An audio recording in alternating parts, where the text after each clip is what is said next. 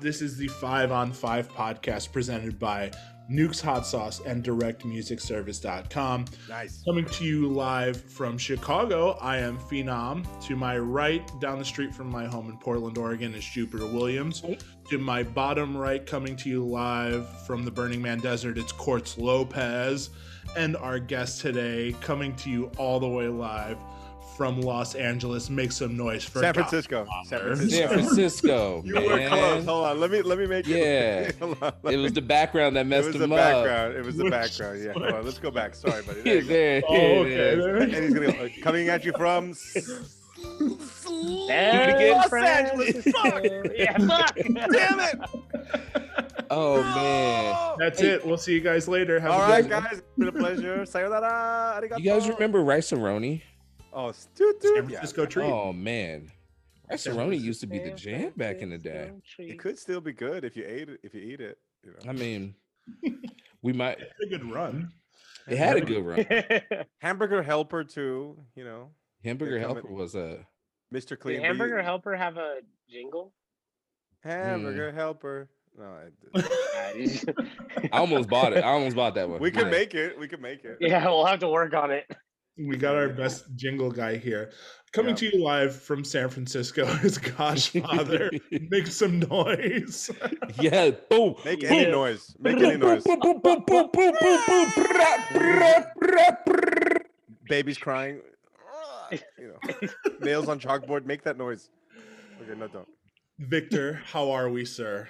I'm good, man. It's it's hot and cold at the same time in this godforsaken city. Yes. Um, uh, yeah, I had I had a I had a whole thing. Um, I was trying to go and uh, purchase a um, well, well, we were going to go purchase like a a, a table for uh, my girlfriend. We're trying to set up a little office here, a little work from home setup, and we found it on Facebook Marketplace. And we stopped by on the way here, and then like out of a fucking uh, nightmare, they're like, "Oh yeah, come on over here. Yeah, the the table's just up here." And we go over there. It's a nice, like British student bloke. Hello, yeah, cheers, mate. No problem.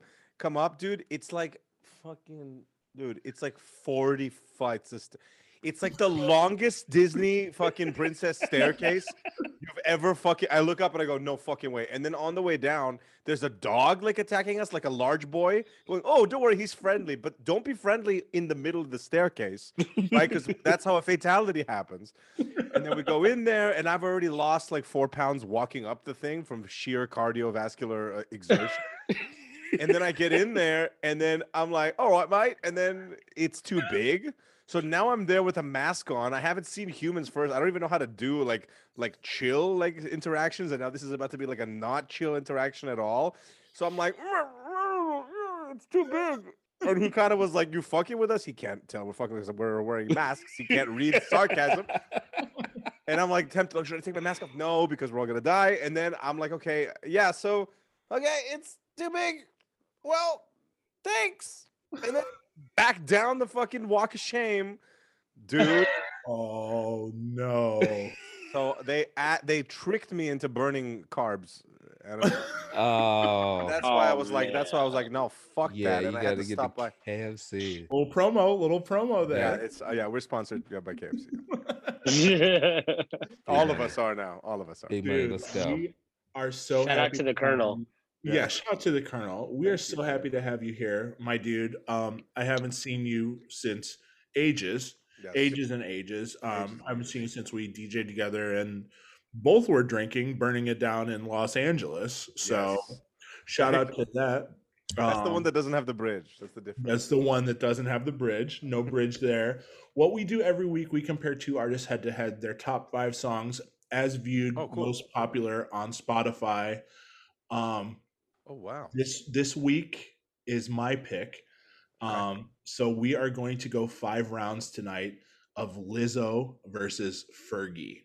Oh my fuck, dude! I I like the fact that I had no fucking idea that that's what this is gonna be. So let's fucking no, I this is gonna be good, dude. I like that a lot. Let's do it. This is going to be a thing. Uh, Travis, Nick, how we feeling about these? I see everybody's reaching for their phones already. Yeah, Uh, you know what? My Nokia. I don't know, man. I, I feel like Listen, I if there's any kids incorporated songs on there, I'm for it. Okay. That's Okay. a that's a that's a deep bag. That's a deep bag. Okay. right there. Let's start off. Let's start off with round one. Truth hurts from Lizzo or Fergie. Big girls don't cry, and we're starting off with Goshfather. What am I supposed to comment on? The viscosity of each fucking track, the, the the amount of like uh fucking European people uh fucking uh bo that I had to smell back in the club days when they were dancing to uh Truth Hurts. Um, I, God, that song got big before I like it was big in clubs before I knew it was a, a big like I didn't know what it was. You know what I Right. mean? You know what I'm saying? Right. So Yeah. people all started singing it, and it, you know it has this kind of like creepy uh, piano kind of thing going on, like fucking horror movie, like it kind of thing. Uh-huh. mhm. And then people just start screaming. So I thought that was like kind of you know that was the the fucking theme that they were going for. right? Because there's a turn down, turn down. So yeah, yeah. I thought, it, I thought it was I thought it was a meme song, but that put her on the fucking map. So Basically. If you could only keep one, which one of those two songs you keeping? just keep that one because you know it's tangible. The, the- the kids liked Okay. it. Okay, Travis. I mean, you took the words right out of my mouth. God, I remember playing Truth Hurts and it just going off with Yeah. all the girls in the club. It didn't matter who, Screaming. every girl, all the city girls, suburban girls, ratchet girls. That's your pick. Truth hurts. Am- Truth Amish Hurts, girls. man. Amish girls. I've seen Amish girls go off to Truth Hurts. Oh, that's that's all day. the Amish turn up. People. the forget. Amish turn up. Amish They turn do up. Turn forget. up. They- well, they they Rum got to go out and have fun at some at some point. Rumspringa. People Let's forget. go. Rumspringa, dude. Yeah. All right, Trav, you're going Lizzo Neek. This should be good. also, also going Lizzo. Um, it's funny that this was referred to as a, a meme song because Fergie is a meme to me. Yeah. Like just her entire existence. Life, Every time yeah. I think of Fergie, I think about her performance where she was doing like the front handsprings while singing, Mm. or or like the national anthem that she fucking ruined. Oh yeah. Why did that have to happen? I forgot I about can't- that. I I forgot can't about that. I saw Yeah. that live. I was watching the NBA All Stars. Like, no, Uh, yeah. fucking Yeah. way. And then they were all mad at Draymond for laughing. Everybody was laughing. if you watch the lineup, everybody's like It was there, so like trying so hard not to laugh. Oh my god. Yeah. So Lizzo gets this round. I'm not Sweet. very confident that I'm gonna know much more music. All right. Round two. Lizzo Juice or Fergie Fergalicious. Oh starting with Travis. Jesus. God, Okay. serious.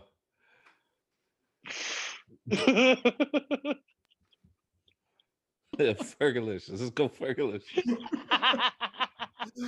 Neek. Fergalicious is the worst. It Like, is. it's fucking It bad. is. Why, why is Fergie so comically bad? like, I'm not gonna go with Fergie at all. I don't even know the Lizzo song off top, to be honest with you. Like, I can't even think of what it is, but I hate Fergalicious so much. no, the Lizzo song is a better song. To to- to taste, to taste. Ooh, you might have just Stroke swayed of Josh genius. Father's vote. yeah. It's incredible, Yeah. incredible. I was gonna say Lizzo. Now I love Virgil. Thanks a lot for reminding me. See? Back- What was that? One minute twenty six seconds in. Of course, yes. yeah. My favorite moment, dude. There's like there's a there's a key change. Yeah, I was conceived to that song. What are you talking about? dude? Oh my God. What are you saying, dude? Now I remember the moment of I, I- that I became a zygote. When I exited the fucking fallopian tubes. That taste it, taste it, dude. That was thank you for reminding me, dude. Juice wasn't even made when I was born, dude. Oh, oh my man. God. Hey, Ferg Fergalicious takes that, man. Ferg takes that. should have never sang Simple. Fergie. Simple. Oh man. Round three, gentlemen. Lizzo, good as hell, or Fergie, glamorous. Let's Oh, start with Hey. Goshfather. Okay, glamorous, dude. I remember. Oh man, this was around the time when I first started like club promoting in Hollywood and shit, and that song was coming on. And again, it sounded like a meme song. It sounds like a song that they would play now when you're in line at a Taco Bell, like like Pizza Hut, like hybrid store. Yeah, yeah. So yeah, it sounds like a like a high produced, well produced trash thing, and that was kind of at that time, right? When, like when like Gwen Stefani, people were like, "My God, what an Yeah. artist! Oh my Yeah. God, incredible, Gwen Stefani! How did she? How did she do it, dude? How did Gwen Stefani do all How these things? do it? good, dude?" And people were sitting there like rubbing their chins and shit. Incredible. No, shut up, dude. We were all smoking something that was not meant to be lit on fire and inhaled by a person with a you know nervous system. Spice era. whatever, whatever was happening, we were listening to that shit and I don't know, huffing paint collectively. There's That no way was that that was good. I- I- yeah, it was. It was, dude. It's fucking huge. It was it was like people you couldn't escape it, dude. Every single fucking underground Tupperware fucking Mary Kay fucking party fucking pyramid scheme was playing glamorous as their fucking entrance song, you know? That's what you walk into. Executing your vote. I guess. oh my. Uh, Oh, good lord. This is going to be a night. uh, I'm crying. Travis. uh, Travis. Oh my god. you want me to follow that? Travis. You want me to follow that? I'm not gonna follow it. D- Just got it. Glamorous. Let's go. Let's go. I can't follow that. Geek. What's the Lizzo song?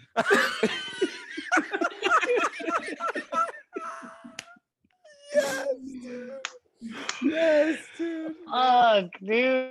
Okay. I don't want to go with Fergie. You gotta go with I- Fergie. what's again. crazy- You gotta what's go with crazy- Fergie. What's crazy about these Fergie songs is they're all fucking gigantic. They're Like, They were they're huge songs. huge. Huge. They're huge smashes. Like Wow. these are gigantic pop hits. Yeah. I fucking hate him so much. She's the Bob Dylan of our generation. I mean, Oh my. Dude, Oh it's my. been said. Oh it's been said. It hasn't been said anywhere else, but it's been said here. I'm saying- but it's been said. Our podcast gets it. Yeah. Our podcast gets this one. I like. I love pop music. I love the idea of it, but sometimes it just like the the shit that hits is so bad. And she had so many of them on her own. She Yeah. single-handedly ruined the Black Eyed Peas, but made them huge. Yeah. She did make She me was like Yoko Ono with a microphone. You know what I mean? And like, a, yeah, wait, Yeah. I don't except what she I'm- made fun. Except like she, Yeah. she's making hits, Yeah, Yeah. she's making bangers. and I Yeah. hate all of them, but they're hits. she She she gets my vote. there's a lot of spelling, a lot of spelling songs. A lot of spelling. A lot of spelling, dude. She's like so did Count Gwen Chocula. Stefani. That's Gwen. Gwen- It's, yeah, yes, she that's what I'm saying. That's why I put They them just in the they same. spell word. It's too easy. It's too palatable. It becomes, and that's why they're hit. You That's what they're spell a word, Yeah. and, or you make up a word like Fergalicious, And then you spell it. Fuck. Mm. and then you spell it, and you got to Didn't she hit. spell glamorous? Yeah, that's the whole hook. Is Yeah. her That's the whole song. grammar. That's the first verse. That's the bridge. Yeah. Oh no, it's so bad. Fuck. Wow, that was embarrassing. Fuck. I like how Loud. I like how Neek convinced Goshfather last round, and this round it was flipped. Yeah. oh, yeah. Goshfather convinced Neek. Are we going for Fergalicious? Yeah, or we're I'm going, for glamorous? delicious. I, I, Glamorous? Gla- I'm glamorous. going with glamorous, glamorous, and I hate because I hate it so much. But I don't feel any emotion towards that Lizzo song. You don't even know the song. I don't even know it. That's important. that's that's real. That's stoicism right there, dude. He's going in and just like, I feel nothing. Off feel with it. nothing for that song. Oh my. Round I, I hope. Lizzo's hive comes for us. I want this. I want all this smoke. Oh, Round man. four. Lizzo's hive. Lizzo tempo. with Missy Elliott Oh shit. versus Fergie LA Love with YG. Ooh. Okay. okay. Oh man, actually, Starting Jupiter. these songs are kind of bangers though. I don't know. I kind of of like these songs. Okay. um. Dang. As I kinda someone that think- enjoys both songs, Travis. Right, but I kind of think the the Fergie song was kind of pandering. I gotta go with tem- uh, tempo. Okay. Yeah. Neek. I had to remember what LA Love was. It's kind of pandering, right? I hate it because YG's in it. Is that why it's a pander? Or yeah, is it in- like in a sample, right? yeah? Hmm. You listening It's- yeah, I'm it's- a And think listener. what what what year did it come out too? Let me see, because this is like you're right. It's kind of a pander, like 2017. See, Like it's kind of like I, I hate a I hate a, like a, a time relevant pop song because it's all like it's clearly a cash grab, and it's not like. No, I mean but this was this was a this was a cash grab for for for the hip hop community though. This was a cash grab to to get her to get a street cred. Yeah, that's corny. I'm going Yeah. with Lizzo and Missy. Yeah, I, I just I just listened to one second of the Lizzo song and I, then I realized I shouldn't do that for uh, purposes of uh, D- DMCA copyright. Oh no no But- no! Yeah. You can li- you can listen. But listen, I Oh heard no, but ri- he doesn't want to contribute to her success. Oh Yeah, eh, that's what I meant. That's what I don't want her to get even a fraction of. I don't want her to get a half of a Spotify stream by accident. yeah. How dare it? No, I heard a ripping guitar solo, so keep the Lizzo. That's good. Okay. Something, something. It wasn't her fucking. It wasn't her fucking spelling something. Okay, it's it's we're, we're evolving. You know. It's We a are. song. It's a song. She, it, I, whether or not I like it doesn't matter at this point. Yeah. It's just, are you trying to make music for the sake of making good music? I'm in on that. That Fergie song is just like, let's get paid real quick and like make something that people like for the time and Yes. we'll never listen to again.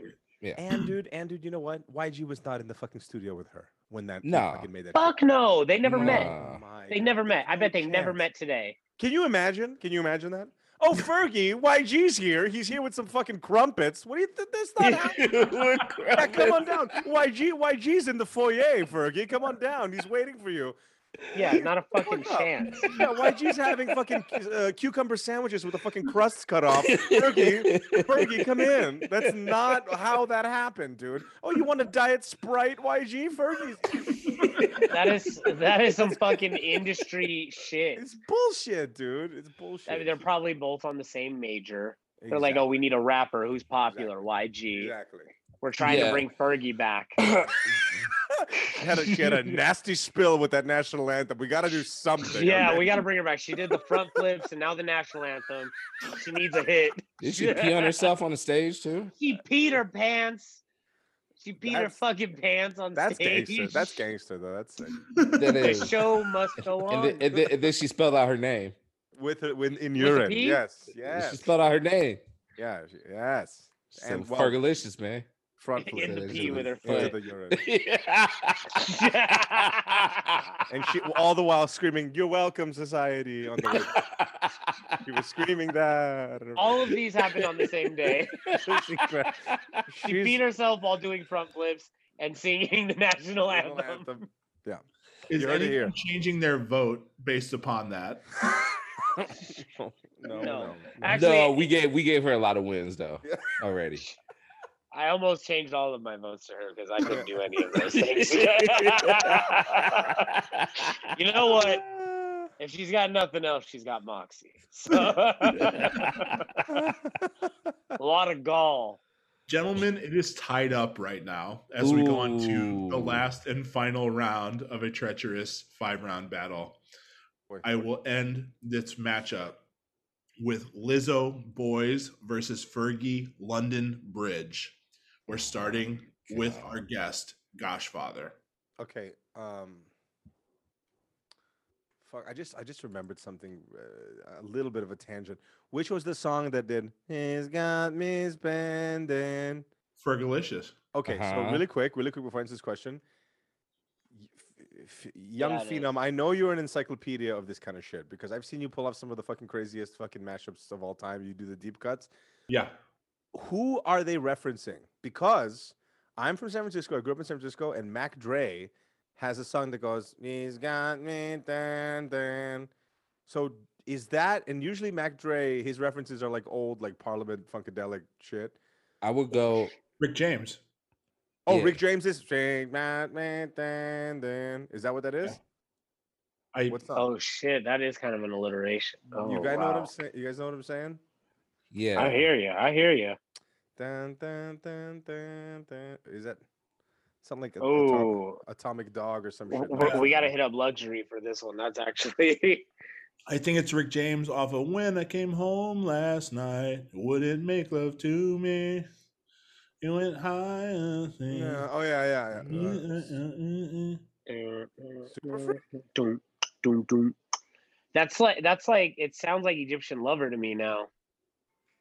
Hmm. I I need a freak. We'll Dun, put it. dun, dun, Yeah. dun, dun, dun, dun, Yeah, yeah, yeah. And then Mac Dre did it too in his song. Uh, Mm. Damn, I wonder who's the original of that little melody. yeah. Uh, let's see. Well, that's gonna end up in a very long number crunch after yes, this show. yes, yes. Mm. Well, it's not any of oh, those. Tower Tower of no. Well, actually, well now moving on to London Bridge, sampled Tower of Powers down to the nightclub. Mm. Let me check that out. Mm, yeah, I just typed in 116 Tower of Power. Some shit. Hmm. One minute 16 in Tower of Power. Let's see. Where are you? Oh, it's like the horns. Yeah, yeah, yeah, yeah. Anyway, London Bridge is a fu- dude. Was, was that produced by Pharrell? No, it was not. Some something crazy. Probably will.i.am. Will, Yeah, I think yeah, it was Will. If I had to throw a guess guess out there. It's pretty. It's pretty banger because it reminds.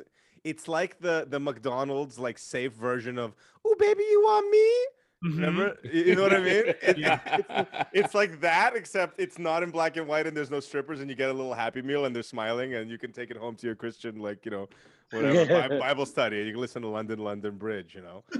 But uh, yeah, it's it's a banger. It's a banger for what it is. It's like a it's an echo of probably doper shit that was happening in that time, and that's honestly that's what she that's what she was kind of all about. Yeah. Yeah. That's what kind of Black Eyed Peas were all about, right? They were all Yeah. about kind of, hey, there's dope. They other- became like pop music masters. Exactly. Because dude, For they sure. did so much different shit. The For fucking sure, for sure. I spend time of my life. I mean, come on, like dude. hit after hit after hit after hit. And uh yeah, Yeah, London wow. Bridge was one of them. Yeah. Unfortunately, a banger. Is everyone going London Bridge? Begrudgingly a bang. Yeah. Yeah, that's I sh- it's got my vote. Travis?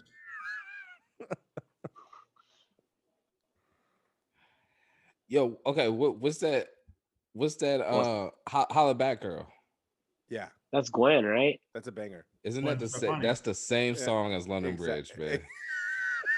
So Yo, I hate that you made the Gwen Stefani reference because it's the same shit. It's the same exact person song. now. It's the same shit. But then everyone's like, oh my God, she's the genius because she fucking knows about Japan. That's fucking Yeah, bullshit. like she she knows about. Uh, she's teaching us about cultures. She read a fucking book. Not even She her. opened up a magazine. You like, opened it's up a not- like- magazine. her stylist said this would be funny, and now she took all the credit. She was like the Elon Musk with less money. I don't know where I'm going with this because I have a theory, dude, about it's Elon just Musk. it's not as it's not as creative as people make It's it out to be. not, and it wasn't her idea, dude. Okay, it wasn't Yeah, Elon Musk, this is people are stupid. They don't they think Elon Musk is sitting there with a fucking little gyroscope or whatever, some fucking magnifying glass, tinkering with fucking spaceships. No, bitch. He hires the people that do the spaceships. You're an idiot if you think that he's like uh, sitting there like fucking building the rockets, dude. But you'd think on Twitter the way people are sucking his dick that it, that it was what he's fucking doing. But it's the same thing, dude. She didn't go to Japan and have like a fucking live, laugh, love fucking or uh, lo- lost in translation, whatever fucking eat, pray, love experience in there. It was like, oh my god, I'm gonna bring this culture to the West. Come on, dude. She wore fucking baggy, fucking. She wore with the Japanese on the side. It's bullshit, dude. Anyway, I'm, I'm very I- upset. I'm upset, dude. Is So everyone Fergie. going Fergie? Yeah. Yes, everyone's going of Gwen Fergie. Stefani. We lambasted. Fergie has Wait a defeated, Fergie has defeated Lizzo. Wait a minute. Hold on. Hold on. What was the Lizzo song? Yeah, boys. Oh yeah, yeah. Fergie. Fergie. Boys. Memorable. I Is love an that. What was the? Lizzo song? Is that an upset? nah. No. No. No. No. No. No. No. No. No. it's It would have an been a. It would have been an upset if Lizzo won. I feel like I want to call. I wanted to call it an upset because, like, in my regular life, if you asked me, like, which one would you rather choose, I'd laugh and then begrudgingly choose Lizzo Right. I'm probably gonna play a Lizzo song before I ever play a Fergie song. Yeah. But I mean, I'd be a fucking idiot to deny the fact that like Fergie is was a monumental thing at one point. Yeah. That's fair. hmm Moving on to the lightning round, gentlemen. Victor, this is a this or that. You can tell us as much or as little information as you prefer. I'm going to throw a bunch of names at you. You can only keep one. Starting with DaBaby or Lil Baby. Oh my god. Wait, what what so what am I allowed to say? As You gotta much pick one or the other. Fuck. One Okay, or the dude, other. dude. Okay, hands down. Okay, I- I'm this kind of person, dude. Um, I e- even ever since I was a kid, like when I I don't give a shit about uh, anything like an artist, a band, or anything, until some like stupid story piques my interest about them, and then I go down a rabbit hole, and then I start like I know this is like ridiculous, but. Dude, I didn't give a fuck about any of the children, the childcare rappers that just came out. The, the, the new wave, the new wave of of of of, of fucking juvenile delinquent uh, baby children, baby whatever's. I didn't know anything about them until YouTube. Fucking, this is so random. Showed me a video of DaBaby in Atlanta. I don't know if you guys know about this. Doing a video shoot, and then some Atlanta like actual gangsters showed up and were like, essentially ask, asking like, "Yo, what the fuck? You're shooting in our hood? Pay the tax, or like you should have at least asked us." And he's in there like sparking a joint, and he just tells them off, dude. He, I don't even know if he's from Atlanta. But anyway, it was the most He's badass. not. It was the most badass fucking. He's from Charlotte, display- right? Yeah. Dude, That's one of my in- favorite videos. You know what I'm talking about, right? A hundred percent. That's that's when I was clip is like- great. that's when I was like, oh my god, dude, this guy is the whatever the fuck he says, he's fucking serious about it, because that was such an internal fucking powerful ass just exchange uh, between humans that I was like, all right, whatever, I'll fucking well, okay, let's go. I like his shit. Let's go.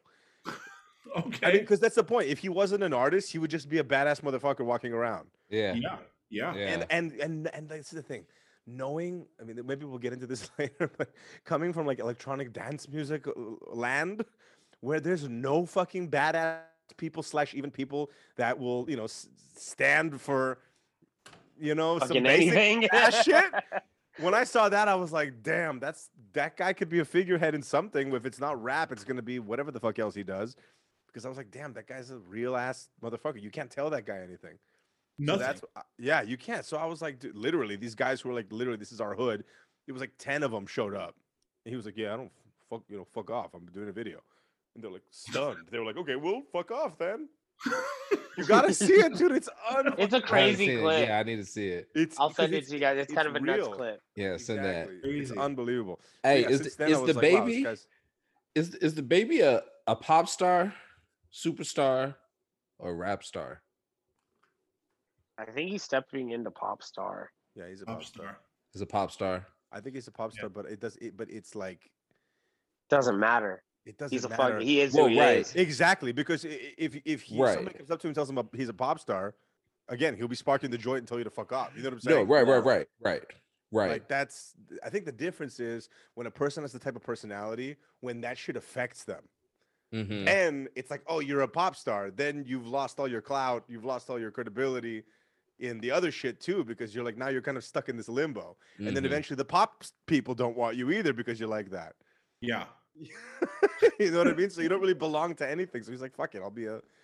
Because I feel like he has no exactly what he is.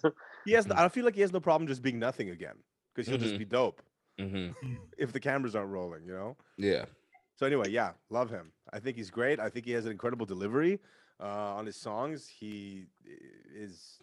It's just solid. His voice is like an instrument. His voice is like a really, really good synth that you can just depend Mm. on, and you add it to a song, and it elevates hmm the song. I mean, the Dua Lipa song, holy fucking shit, dude! Yeah, It's not like a, it's not like a, monster throw, it's not like a throwaway. That like Right. is part of the song. Yeah. Right. Mm. That's Yeah. a huge, it's a huge thing for a lot of people to say. hmm Hundred percent. Let's ask this: Diddy or Rick Ross? Still, still me. Uh huh. Oh, yeah. it's Yeah. gonna be two for all of these. Diddy said one of the most amazing things that I think about forever in an interview, which again, another one of those things where I didn't give a shit about. You know, trust me, you don't. I'm not. I'm not out there buying Diddy albums, you know, with my with my grandma's bar mitzvah money. Okay, I wasn't like doing that shit. But like, I saw an interview with him where he was talking with somebody, or was I don't remember if I saw the interview or if I read about it. But it, I, I I remember, I think I read an article in Rolling Stone or like some bullshit um, where he, it starts off with him saying Diddy is a man who has take who has made a career out of taking things that he admires and improving them. Mm. Mm. And I was like, oh shit! And then he tells the story about what he did with Ciroc. Again, I'm absolutely not talking here from a fucking music perspective because come on, uh, again. I don't Right. know. I'm, I'm not well versed on the Diddy catalog. Okay. I'm Right, just right, but just from that mindset and also I, like I really like how he kind of went and embraced uh you know house music and like deep house maybe he was just trying to get laid at his house with a bunch of people from fucking Miami Music Week it doesn't matter you know the you know, he, op- he opened the door there um so just I like that mindset I like that mindset that he has because you know what he did with Ciroc he's like I like vodka I like throwing Mhm. parties here let me make a better product and he I think you guys know this but he's made more money with Ciroc and his dealings inside of like the the alcohol world than he has in music Mhm. or something like it Mm. was comparable. Yeah. So that's what it is, you know. mu- The Yeah. music industry is, and and then okay, and then Rick Ross, I think he's a badass. It's- He has so many, you know, his his verse in fucking uh, uh, my beautiful dark twisted fantasy. Um, Oh yeah. Oh, Devil in a New Dress. Devil in Your Dress. Oh my god, my favorite song. That shit was like a fu- that was like a cannonball. I mean, that was so unbelievable. He's so, so badass. Um, but I don't know. Diddy kind of is a bit of like an overlord, and Rick Ross looks like a very the picture. You know, he looks like an act like an actor playing what Diddy actually is. You know? yeah. I don't Pretty know. I like that. I like that. It's pretty accurate. That's a good. I, I think that's a great take. I like Yeah. that a lot. That is Actually, Diddy Diddy's song with um, Wax Motif is probably one of my favorite songs. Oh yeah, songs. divided, to- divided souls. The yeah, that's my favorite song to play. yeah, Play Mm. that out all the time. so good, Mm. so good. Aerosmith or Bon Jovi? So I keep going. Me. Yep, Mhm. all Yep. you. Damn, damn, damn. Okay, sick. um, damn, damn, Bon Jovi. Okay, so I, I don't know if y'all know this, but like my my family or the people that I grew up with were all like Russian, like Russian speaking, and like there's this crazy a- like I, I don't know. I'm hella cringed out on Bon Jovi because like it's my life and shit like that. you guys think you are okay with the song or like okay, that's like a cringy song, but you guys don't know what happens when you have a cringy song and then that cringy song gets played by a Russian restaurant cover band at like 42 weddings when you're a kid and you're going through your like fucking oh you know I'm confused like 14 15 year old years and that is the background like an overweight like Russian woman. It's my life! Like you're it's going to destroy any- any good tidings that you have towards this artist it will stomp on it and shit on it and it's done. Oh So, my I god. have not, I have not heard one Russian person singing an Aerosmith song and butchering any of them because I guess it's too like it's not I don't know it's not niche enough for I, I don't know what the fuck but it's my life and living on prayer uh, destroyed. It's done. It's done dude. It's a novelty and then it becomes like a paral- sleep paralysis demon that haunts that haunts your aughts years you know oh my god. That's so it's bad. So, um, goodbye, Bon Jovi, dude. oh Okay. wow. It's not good, dude. Adele or Rihanna? Um, but but but um, I DJ'd one time back in the when I was in the duo Goshfather and Jinko. Why do I have like? How do you know like all these people? Like I have like, st- I, I promise I didn't like prepare these opinions prior, but I have like something for each of these. Oh no, I- these are these are our prior episodes. okay, so I literally I, I I DJ'd in Barbados. So we used we used to be si- kind of signed to WME. Uh, this was like what eight years ago, seven years ago, something. And I swear, and, and and it was fun. I'm not saying this like it was like a bad thing, but we were kind of like a guinea a guinea pig act that um, we would get sent on to these like missions to like kind of let's say emerging marketplaces like we played in haiti we played in like some places in the united states that were kind of like didn't really have any djs or anybody come but we were kind of first sent there to kind of like scope it out and we dj- dj'd in barbados and dude the funniest shit happened because after we played there and we were playing like you know trap and shit and they kind of were like oh play like you know some more like Barbados, you know, play this like one local like niche song that we like. We I don't fucking know. Uh, we weren't prepared for any of this shit. But the funniest shit was, dude, after that show, so many people were coming up to us and like we're having conversation, and they were all trying to flex on us that they somehow knew the friend of a friend of a family member of Rihanna. Every single person would flex on us in a different way and go, "Yeah, yeah I used to walk the dog and the da da da of the cousin and da da da." And I'm like, ev- that was like every single person trying to like show their credibility as humans that they were like connected somehow to like you know oh rihanna breathed here and i inhaled there i it was ridiculous i'm like dude you guys are tight without you don't have to you know i don't care it's fine you don't have to do that like, no, let me tell you man like I was Not like, that big of a fan. it's not that big of a thing man i was like fuck dude I, just, I like you as a human so the point is that rihanna has ruined an entire group of people's self-esteem completely shattered it destroyed it, has given them no legs to stand on in terms of their character and their own like you know sense of self. Completely shattered it. So I'm gonna go. I'm gonna go with Adele. All she did was empower thick girls to get in the gym. Come on, dude. oh, Come on, my dude. God. Dude, Come on, dude. Thank you, Adele. Hello. Hello. Hello, bitch. We're good. Hello. David Bowie or Queen? Fuck, bro. I'm so happy you didn't say Dave Matthews Band. I would have jumped into the bay. Dude, if there's nothing that I care less about, it's the Dave Matthews Band. I'm sorry, dude. If y'all are out there, like, if this was like a secretly a Dave Matthews Band, like, like fanfic podcast. Ash into me. Oh my god, my my older sister would make me fucking. She would like she would like secretly smoke weed when my when my dad was gone. And she would like be the babysitting me. Oh my god, Dave Matthews Band. I was, I was fucking- dude. I was fucking tortured, dude. Tortured child. Why did I end up doing music when I had so many fucking painful? I don't know why I did this, dude. What? No, this is actually a therapy session for me, dude. This Oh my God. Fuck the Dave Matthews Band, and that's just sidebar. Yeah, that is definitely sidebar. That's So you're welcome. you, you That's even just talk an about it. boys, boys, boys, print that out, take it to the bank. Just put, put it somewhere and put it up on the mantle. Fuck the Dave Matthews Band, and that's fine. Um, And that, okay, and now that's out of my system. Real talk, David Bowie, dude, is my favorite. I, I'm, Okay. I'm a secretly, I mean, David Bowie is that one band that I don't, I, I kind of just assumed that when I was, especially when I was growing up, like, I'm not gonna sit there and have like a fucking conversation about David Bowie with my homies who are listening to, like Mac Train. shit. They don't, they don't give a shit. But I loved it so much. I loved him so much. His music is so crazy ahead of its time.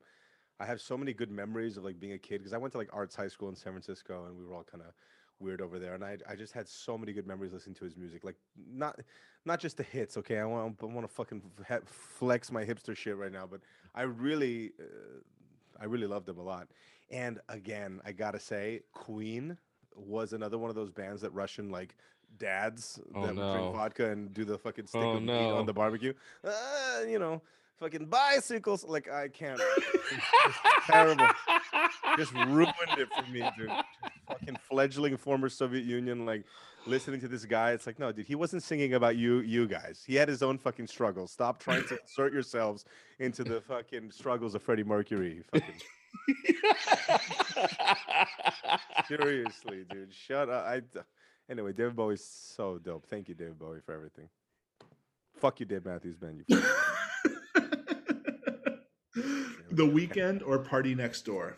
Ooh, I'm not very. Uh, you know, it's funny. Party Next Door is one of those one of those artists who you don't know you're listening to him half the time that you're listening to him. Mhm. Uh, Yeah. especially when any of the con- the stuff that he does on Kanye songs, like you're just like, Who's the guy that and you go, oh, part-time next door. Okay, no, it's fine. It's a Kanye song. It's a Kanye song. I don't care. I don't care. It's a Kanye song. Anyway, great album. Anyway, thanks Kanye for that idea. Whatever. Thanks for bringing that guy. Um, no, but apparently he's an incredible genius, right? Mm. He's Yeah. Like some kind of writes for everybody, does everything. Mhm. Parties next door, apparently. Yes. part of- it's part of his- doesn't even have the decency to do it, over, you know, in his own house. Whatever. I never even thought about that. I, I'm not. Yeah. But the Weeknd man, incredible, dude. I his new shit is like so like, dude. I I I I hope I'm not just saying this. I really hope I'm not just saying this. But like in ten years from now, when we're doing the ten on ten podcast, and we're doing like the the the Weeknd and blah blah blah, just like how we did with Fergie and uh, and fucking uh, whatever Lizzo. Lizzo. I really think strongly, and I'm, this is not just like um, being alive right now bias, that we're not going to look back at the Weeknd doing the sound that he's doing right now and go, yeah, he was just counting and doing numbers and fucking did a front flip and he was just being corny with YG. You know what I'm saying? Like, I really think that the shit that he was doing is doing right now with this like kind of 80s throwback, like Knight Rider, fucking outrun shit.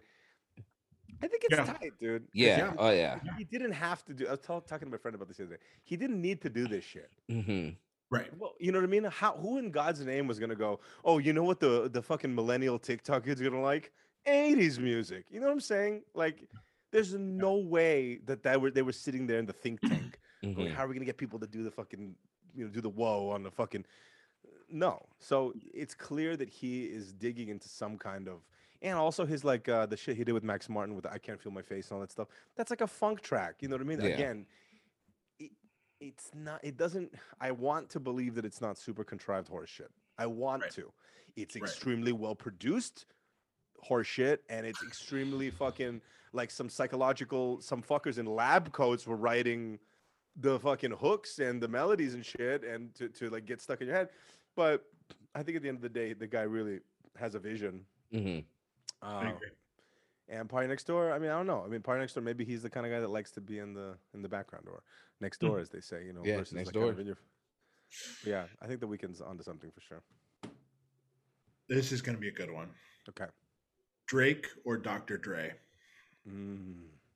Doctor Doctor Drake, dude. Um, Doctor Drake. Uh, okay, okay, okay, man. It's like the it's like it's like some Slumdog Millionaire shit that I got on because this is all shit that I- all these artists you're talking about. I've been kind of or this like connect these uh these combinations. I've been thinking about it so much. I just recently watched a uh, look. Drake is a how do okay okay. Um, I'm not even like high right now, and I don't know how this is like coming to me right now. But dude, Drake is like, you know, i i- it's like having a uh, a really amazing superpower that is annoying. Like imagine if you had the power of flight, but it like just happened in spurts and you hit your head on the fucking ceiling. It's like super dope, but you tolerate it for even when it's shitty. You know what I'm saying? So that's Drake to me, right? So even that when he does like the throwaway songs, even when he does the fucking, eh, I'm so I'm in such a so much pain, like everything's bad for me. Like now in his career when he's saying that, like you still look at the dope shit and go, fuck, that was still so sick that he did those things. That you have to forgive the bitch ass stuff that he did. But he he always he always throws a line in there that makes you be able to like, dang, that's exactly, and you have to even- rewind it. yeah, you have to. Artists- How many artists do you- do that with right now? New people, at least. You, you don't do that. No, you don't. You, You don't. You don't do that anymore. man. Maybe Pooh Shiesty. Okay. Okay. Okay. I'm. I know one Pooh Shiesty song, hey, yeah. hey, album's amazing. and I don't even know his part. You know, I Album's know. I forgot. I think. Yeah. No, I know. Maybe two. Maybe two. But, but yeah, just yeah, you definitely still like. I- Is I that the listening- comparison? Drake and Pooh Shiesty? Really? that was definitely not. Um, Um, the the other thing is like Drake is even though he you know he's he, he's on he's on his vulture shit, and you can't deny as much as people want to go in there and go oh come on bro he only kind of sounded like fucking Playboi Carti under this and the oh he kind of sounded like XXX. He knows what he's doing. He has a group of fucking advisors in there. It's like the fucking, you know, he, he's got the fucking tribunal of, of, of fucking Canadian like dudes in hoods that are telling him what to fucking steal from. Okay, for sure that's what's happening, and but he takes the torch and maximizes it. Yeah. Yeah. And he has this whole thing that he's for real about it. He talks about this in interviews too, about how he goes, he really has admiration for people that are legends in their hometowns. How he talks about Mac Dre and shit like that. Ain't nobody else that has that kind of platform is gonna talk about Mac Dre, a San Francisco fucking rapper that got fucking shot randomly, and uh, but left an impact. But no one is going to go and talk about that. Mhm. But the fact that he goes and does that mean even if again, even if it is self-serving at the end of the day, his platform is so powerful that the fact that he goes and says that and he it's an immortalized line where he talks about Mac Dre, whatever, in uh in, in that one song. Yep. That means something. That means something. So now the 10 billion streams that are in that song, people are going to come and abscond with Mac Dre somehow. So he's keeping that legacy alive. He actually has that respect. He doesn't talk about it. A lot of people care more about themselves and their own fucking legacy than to do that. And I'm just like, you can't. And then what he goes and does with like Skepta, and he goes and like creates like a huge, gets people in, in gigs and gets them into that kind of music. Then he does it for all these other little rappers that are coming up and stuff. And these are all like people that are huge in their hometowns. That's another big thing too. You Mhm. know, Right. you have how uh, how many people with a platform go do that? And that's something that you know when you ask somebody about Drake, they're not going to fucking talk about that because there's so many other things to talk about when it comes to him. And that brings me to the comparison to Dr. Dre. Dr. Dre is a I, I don't think he he Dr. Dre is for sure one of those people I can also what the fuck do I fucking know about any fucking iota of what is happening in Dr. Dre's fucking mind ever or anybody's mind. But Dr. Dre, you can hear in the music, has an unwillingness to get with the times. That's like another thing. Like again, going on a tangent here, like Eminem. Like I can't listen to new Eminem because it's such a attempting to brute force Mhm. this Mhm. bygone shit, but not even Mhm. the sick bygone shit. The this is the thing that I was doing ten years ago, and hopefully still. I, I hate that. I was just thinking the other day about how cringe I get when someone goes, "This is real rap music. This is real uh, dance music." Oh, and it's And- always something. Oh, it's always something- terrible. Anything that's real or not real, anybody that sits there, y- y- that's this is sa- real rap music. Yeah. Cues up Macklemore. Yeah. Oh my god. Oh, always, always. Exactly. Exactly. Exactly. And anybody that ha- that goes in and says, starts saying some shit like that, it, I, I- I'm done with the conversation because Yeah. it's like, dude, you can find something dope in some shit that some random dumbass right now, an hour ago, a day ago, uploaded on SoundCloud. It's about having two seconds of a presence of mind to go, hey, there's people that are innovating. There's people that don't have the same tools, and that's the problem with me with like Dr. Dre. As much of a legend as he is, you know, his music gets is amazing, is legendary, but it, it the, the legacy gets run into the ground with like how many times can you almost cosmically convince that artist by playing his classic shit all the time you're almost telling him hey don't ch- never change. You know it's like a fucking signing in a yearbook. Don't change Mhm. dr dre. And then they don't because they get stuck in their ways and nothing Mhm. with drake he's like 10 steps ahead. I was seriously listening to more li- uh, more life the other day. I don't know why i was listening to it i think it's because the skepta interlude is in there and i Mhm. my friend was showing it to me and he was like, "Oh, we should make a beat like that." And I was like, "Okay," but then I ended up auto playing it, and I was like, "Holy shit, dude!" He just brute forced all of America to fucking listen to this kind of music. And after Controlla and whatever all that shit came out, every fucking song was like that forever for like four Mhm. years. Mhm. And Yeah. that's the end of the fucking story, dude. And in some way, you can argue that that opened up for like the kind of huge splash of like Spanish music, reggaeton, that type of stuff to to kind of you know take root in the United States. Who the hell can do that? Mhm. Drake easily could have just went, okay, uh, let's do take care 55 more times until you know, give me the fucking, give me the check. I don't know, dude. So I guess, I guess you can see I'm very passionate about this, but that's uh, yeah, I don't know. I feel like Dr. Dre would step on his own toes if he tried to innovate. He would like get in, get in front of himself. He would not. But that's the problem with detox, right? Yeah. Oh my god. Yeah. right. Yeah, he went he 100%. went and he it was so much fucking hype about it hype hype hype okay you did an album I, I don't know again who am i to fucking say something like this but you have the platform y- go Mhm. fall on your ass and do something stupid someone out there is going to think you're a genius for it. You're already Mhm. a genius. You're already hailed as like god of blah, blah, blah. You already changed culture basically.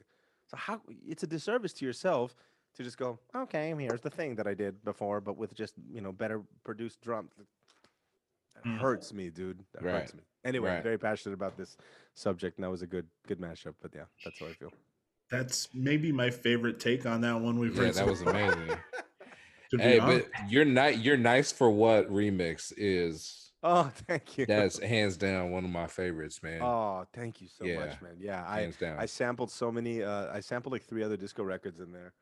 Um, I sampled "Ring My Ring Ring My Bell." Oh, I had it. Like the way that I produce, I make synths out of samples now because I'm just Okay. literally too lazy to use synths. So I'll I'll take like old like soul records and disco records and I'll just fuck them up until they just sound like a sound, and that's how I made like the sounds and the in that song. That was a fun one to make, man. Gotcha. that Yeah, all the time. that that's my that's my hands down, man. Love that yeah, shit. man. Hell yes. Okay. Three more in the lightning round, and then we're moving on to some questions for you because we did get some good questions tonight from fans and just fellow weirdos. Okay. Weezer or Blink 182? Weezer. Oh my god. Uh, Blink 182. Uh, actually, Blink 182. I um again I revisited them, and I, again completely randomly I get on these spurts. Dude, I go on these spurts sometimes. I don't know if you guys do the same thing of like just not listening to music at all. I don't know if you guys do that. oh yeah. To the point that I just don't want to hear anything. uh, Whether it's like I have some kind of biases. I'm like, oh, this is like getting on my nerves. I listen to just listening to music in general too much sometimes. But sometimes I get on a, on a random spurt of listening to some kind of band randomly. Listen to Blink 182. They first off, it's three people, right? Right. For, for real. No matter what, you can talk about. Oh yeah, they you know they had a producer, whatever. It's three people and they made a sound. Yeah. I'm not gonna say that they did Nir- Nirvana level shit, but they definitely did. They definitely created classic songs. Yeah. Period. And Boys they- were harmonizing, man. yeah. It was it was it was pop music for real. Yeah. It was it was and it was pop music. It, well, I don't even consider it rock music because that set the standard for everything else that was happening at that point. Even also from like a visual with the music videos, it was a complete now. So right and like th- that's the thing like you know again if you as a DJ if you play a Blink 182 record I don't care what fucking hood you're in or what fucking major city you're in people are gonna scream those Yep. fucking songs period goodbye even if they hate it okay with Weezer I think Weezer are completely fucking genius Rivers Cuomo is a fucking genius the I don't know if you guys ever saw this thing a long time ago this you know Chilly Gonzales he did like a he does this thing where he talks about Daft Punk he talks about Drake he talks Yep. about Weezer he Taylor talks about- Swift. yeah, he ta- and he like goes and like plays the motifs. It's really really fascinating. I think it's on SoundCloud or on on Spotify. I'm not sure, but he just goes and like does breakdowns of like, oh, this is why like a Drake melody works. Oh, he does the Weeknd too, I think. Mhm. And he goes, oh, if you notice, he has these like things that he always does in his songs with these melodies and these counter melodies. He does like a whole section about Weezer. Dude, Weezer, it's just they're they're too they're too brilliant. They're too genius. They're too prolific, and I think they're incredible. I mean, they have fans fucking whatever, but they didn't have the again. I, I'm as a huge, huge, huge fan of theirs. They didn't have the punch through the glass effect like Blink 182 did Mm-hmm. of like stick like you can't put Weezer in an era to me. You can do Total Request Live era with Hashpipe and that's it. But Blink 182, it's like you know where you were and you know what was happening, whether you like them or not. It's possible to not know who the fuck Weezer is, is what I'm saying.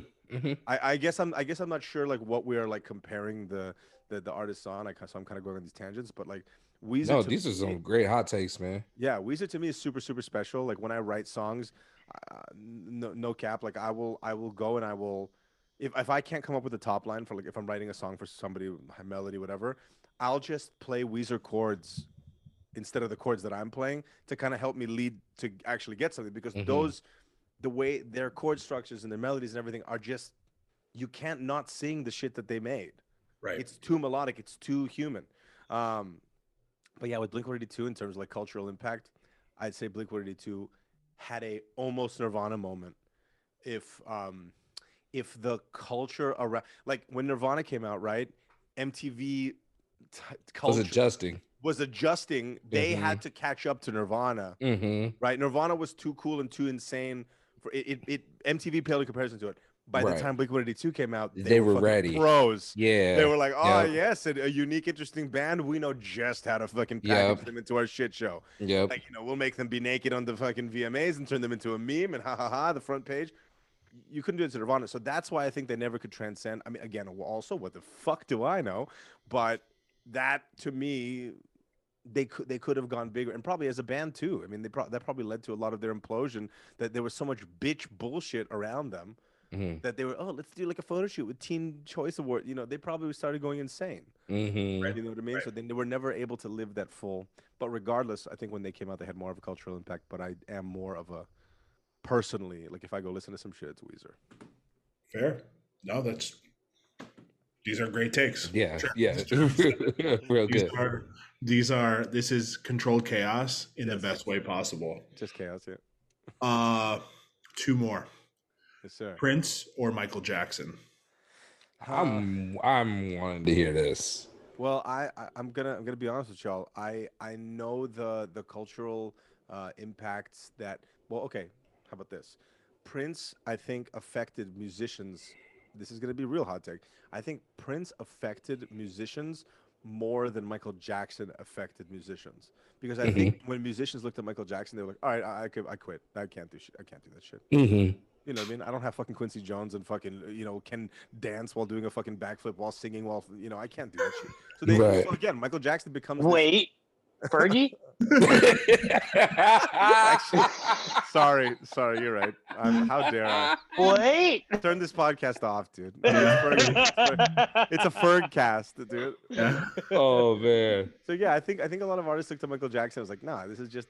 It's like it's like looking at it's like it's it's like looking at a you know aliens from the perspective of like a fucking you know like an ant. Yeah. Sincerely, and and I, I, I- I think of all the artists that can be deified, when you really look at the, when you learn about Michael Jackson, about his like behind the scenes, about his work ethic, about all those. If you, I'm sure you guys have heard the the crazy ass uh, shit that he went and did when he like beatboxed Billie Jean by himself. Like you, you you heard that recording? And Mhm. he like d- sings all the parts and he has it in his head. Okay, at that point it's like, all right, you know, there's some kid over there playing power chords. Like, how can you, how can you like see yourself, or you know what I'm saying? How can you, you know, y- how could you see yourself and go, yeah, I'm just like the next Michael Jackson? There's no chance. Yeah. It's like it's like a thing. It's like Yeah. how I become Mount Rushmore, you know? But with Prince, I don't know. But with Prince, I think a lot of people saw because of his story and because of, I guess, he. It seemed well. I don't know. I, I feel people he he gave people the um the ability to kind of go, yeah, I can I can probably I can probably do something like that. I mean, the guy is very self-made. His story is very like self-made. It was just a more down to earth, I guess, version. Yeah, Yeah, human version of humanized. Jackson. Yeah. But I think that, and, and the wild thing is that I think Prince leaned into being weird. Like he wanted to kind of go to that deity level, but Michael Jackson was so already pre strange that I don't think he knew that he was doing that to people. hmm It was just him being on his regular like pace was already at such a high level where Prince you know, self-taught, played all the instruments. He leaned into the I'm the weird crazy guy with the guitar and then I have the fucking cymbal and everything. You know what I mean? I think he kind of had to get to that level. But I think even though on his on the way, because again, Michael Jackson came out fucking singing and dancing and kicking when he was a kid in the Jackson Five. Right. He was already insane. It just got just more cra- exponentially crazier. With Prince, you know, I think people saw themselves in him in some way. Who Mhm. who is i- who- is it? Is it Kanye who see, saw himself the, like? Really, oh, he idolized Michael Jackson the most. I, I Hmm. don't know, or was it Prince? Who I forget. But anyway, um, I don't know, but I'm glad that you brought up Kanye because what about a Watch the Throne album with Mike and Prince, man? If they had if they had put their egos aside, no, no, yeah, that's that would've They were supposed to do uh they're supposed to tour. too. Oh well, were yeah, they're supposed supposed to do um bad. It's supposed to be bad, bad. Bad, bad, Bad, bad, Bad, bad, Bad. was supposed to be the song that they did together. Yeah, That and been Mike is uh, talking about your butt is mine, and Yeah, Prince is- turned it down because he didn't like that line. Yeah. He's like, "Who's he?" He said the first line of the song is "Your butt is mine," and I said, "He ain't No. singing that to me." yeah, he ain't talking about my butt. And, You're and- joking. no. and I and I ain't singing that to him. So he, he told Mike he No couldn't way. do it. yeah, Dude, that is the sickest. That's the newest fucking thing that I know now. yeah. Fuck you, Prince Harvard. turned down- Harvard at? Prince, Prince turned down bad because Yeah. he didn't want to. He didn't want Michael to say your butt is mine to him, and he didn't want to say it to him, so it just didn't Dude, happen. just just gods fighting, dude. Just, Just, gods yeah, nitpicking, that's you know? exactly what it is. Shooting thunderbolts at each other and shit, dude. Z- Prin- and Prince used- fucking Poseidon. Yeah. yeah, he used to call. exactly. He used to call uh, Michael Michelle. He Yep. used to bully him at every meeting they had. Yep. Okay, I can hear that in Prince's voice. That's fire. I love it.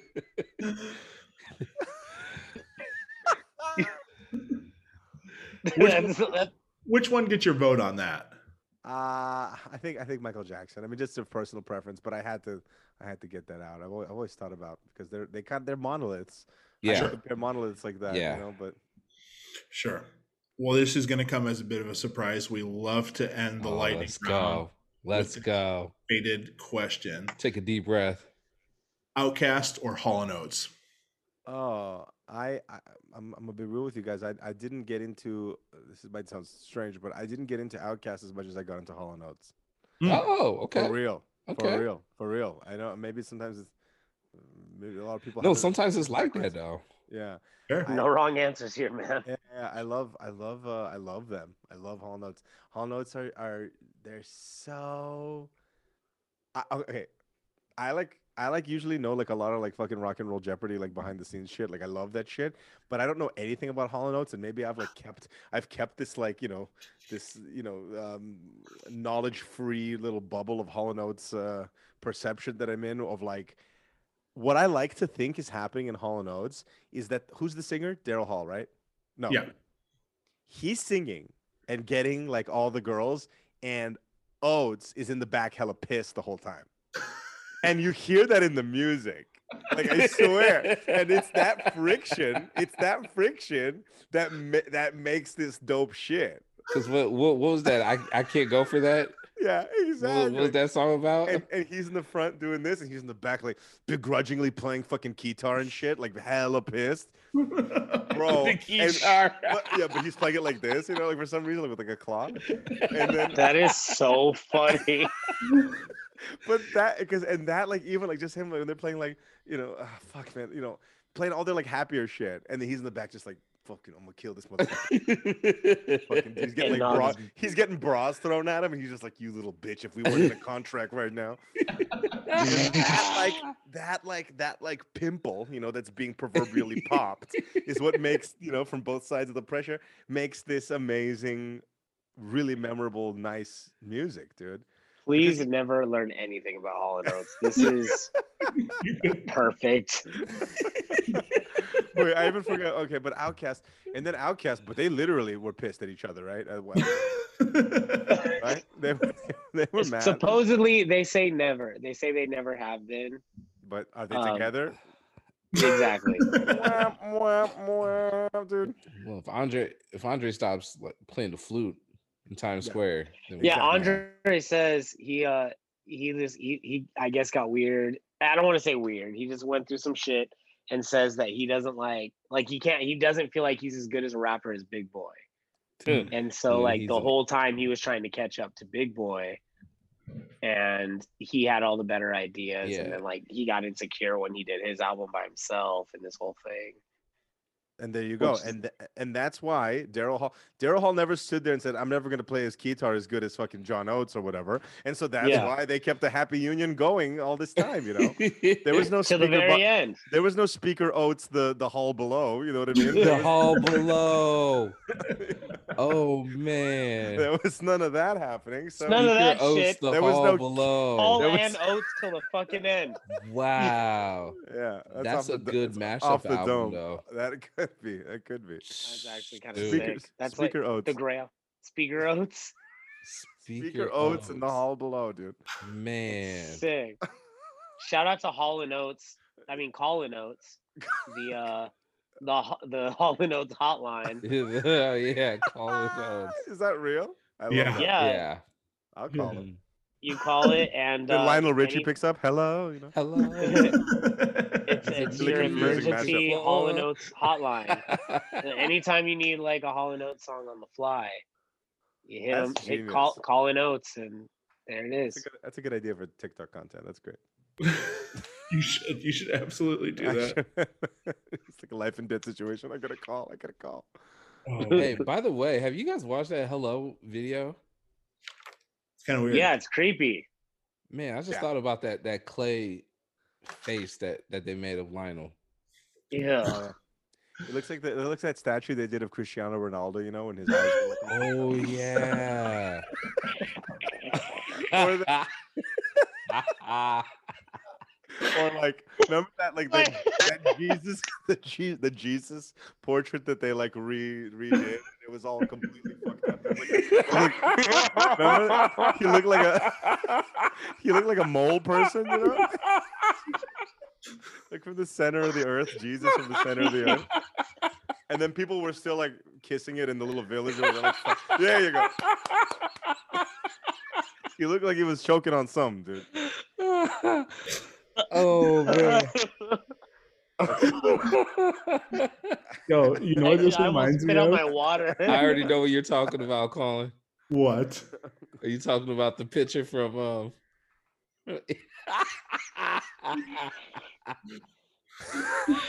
Oh man. What? You already know what I'm talking about. I'm so excited to see what.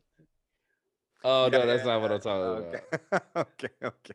The Mr. Bean movie where he has to Oh. go back and do Yeah, portrait? but it also looks like the picture from Izzy. Oh yeah. Yeah. Uh let me find that too. I got all of these. oh my god, that's funny. there it is. Oh yeah, yeah, yeah. Shout out Glitter Disco. Yo, he's playing right now. During the one year Twitch anniversary, Mm. Travis and I snuck off and took some mushrooms Mhm. and we were at the party and this sticker was there from Glitter Disco and I pointed I said hey Travis take a look at this and showed him this picture and he was crying laughing at the comment, and I was crying too and I was like people must think we've lost our minds oh, I was like holding it up like take a look at this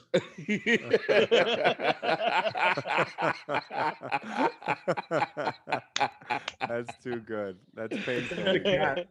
oh, man. That- that's how That's it was a- looking too when it, when we were on shrooms. That's our Just Lord like that. Savior. The Lord is Our Lord Savior. and Savior.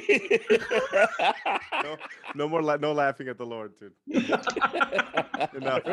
He gets enough shit, dude. He gets enough shit. Dude. gets enough. Not not here. Yeah, not here, not in this house, dude. Not in- not in this room. Yo, do you guys remember the picture where that uh, grandmother has the picture of Obi Wan Kenobi in the house? Oh, yeah. she thinks it's Jesus. Yeah, yeah, Yeah. yeah. Right, right. See. Oh, Yo, Oh my god. Oh man, I oh, I, oh yeah, yeah. oh my god. come on, man. That's peak that's peak humor, dude. I love that kind of shit, dude. I love that kind of shit. You put this Oh. up in your house.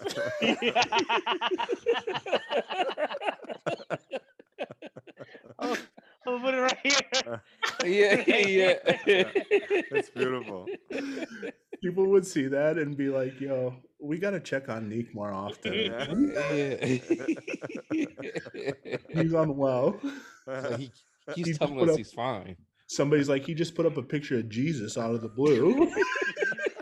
It's not Jesus. It's Ewan McGregor. Obi-Wan. Yeah, As it's Obi-Wan McGregor. Come on, Kenobi. He's totally fine. He's totally fine, dude. Our bad, our bad. He's dude. fine. It's, it's Fine. Obi Wan. We were worried, dude. We were worried it was Jesus. Oh, oh thank God. dude. Oh, thank God. Oh, thank God.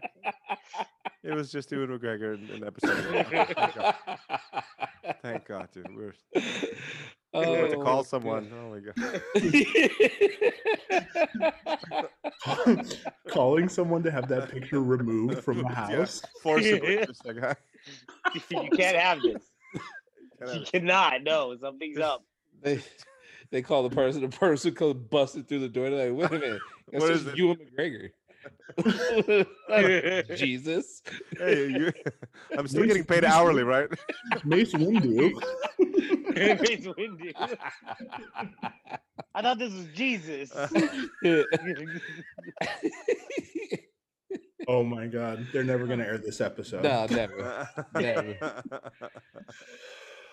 We got a lot of fan questions. We tonight. do. Okay. Okay. Wow. Some good, some bad, some other. Give me the bad. Ah. Good. We will start with our man Stratus. I just saw Stratus tonight. Uh, Shout out. Shout out to Stratus, fantastic dubstep producer. Awesome. Um, he asks, "Would you rather sit on a cake and eat a dick, Mm. or sit on a dick and eat a cake?" Uh.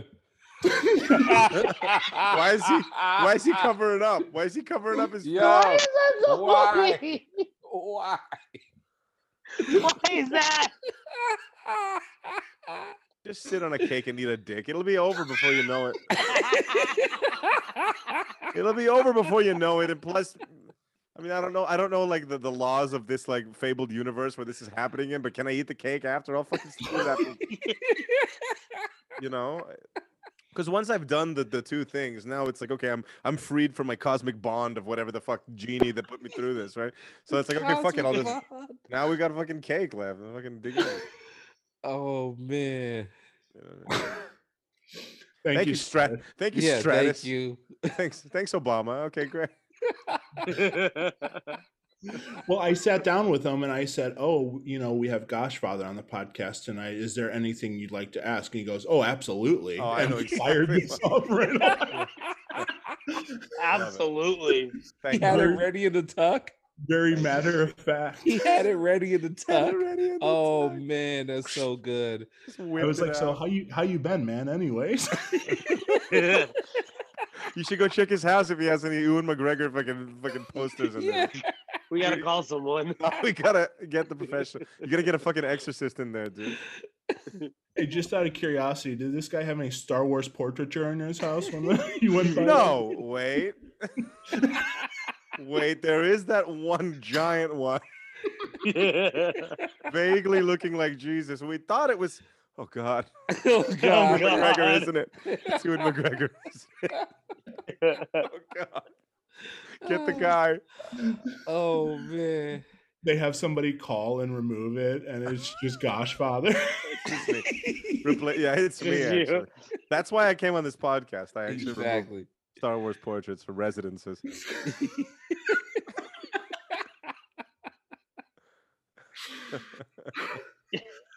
Our next question. Jesus Christ. God. Our next question comes from Mr. Ben Bliss from Chicago, Illinois, who I had dinner with the other night. Shout out, Ben. Ben is an avid listener. He listens to the podcast multiple times. Friend of the show. Friend of the Gorgeous. Friend show. of the show. Gorgeous. Um, fantastic open format DJ. Ben asks, "What do you do when you have to take a shit mid set?" Ah, just don't do it. Do you keep jumping?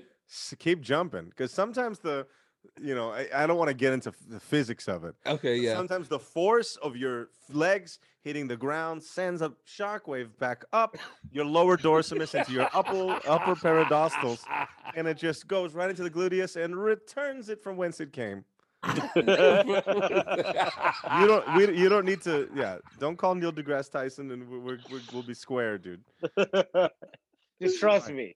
Just trust me. Don't Google it. Put that Google finger down. You're welcome.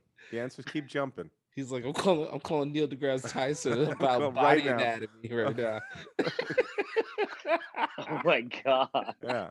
Exactly, dude. Send that Godfather's thing like, back, nah, you don't have to do that. Yeah. Just fucking I'll tell, you Return to exact, I'll tell you exactly what you need to do. You need to jump. keep jumping. Send that motherfucker back, bro. Yeah. Send it back. Send it back. We have a question from someone that did not have a picture and had a lot of numbers in their screen name. Okay. What's the name? Do you want to see hot single girls in your area? Is that what it's about to be? That's what the question is. Was that the question? Does it have a link also? Shortened link? Do you or someone you know have a picture of Ewan McGregor in your kitchen? And are they okay? And have you checked on them? Have you called someone? Have you- it's just Victor selling his Star Wars portrait exactly, approval service. exactly. I'm actually taking people's actual portraits of Jesus and replacing them with you, and, we're gonna- and then I charge them to get it taken away, dude.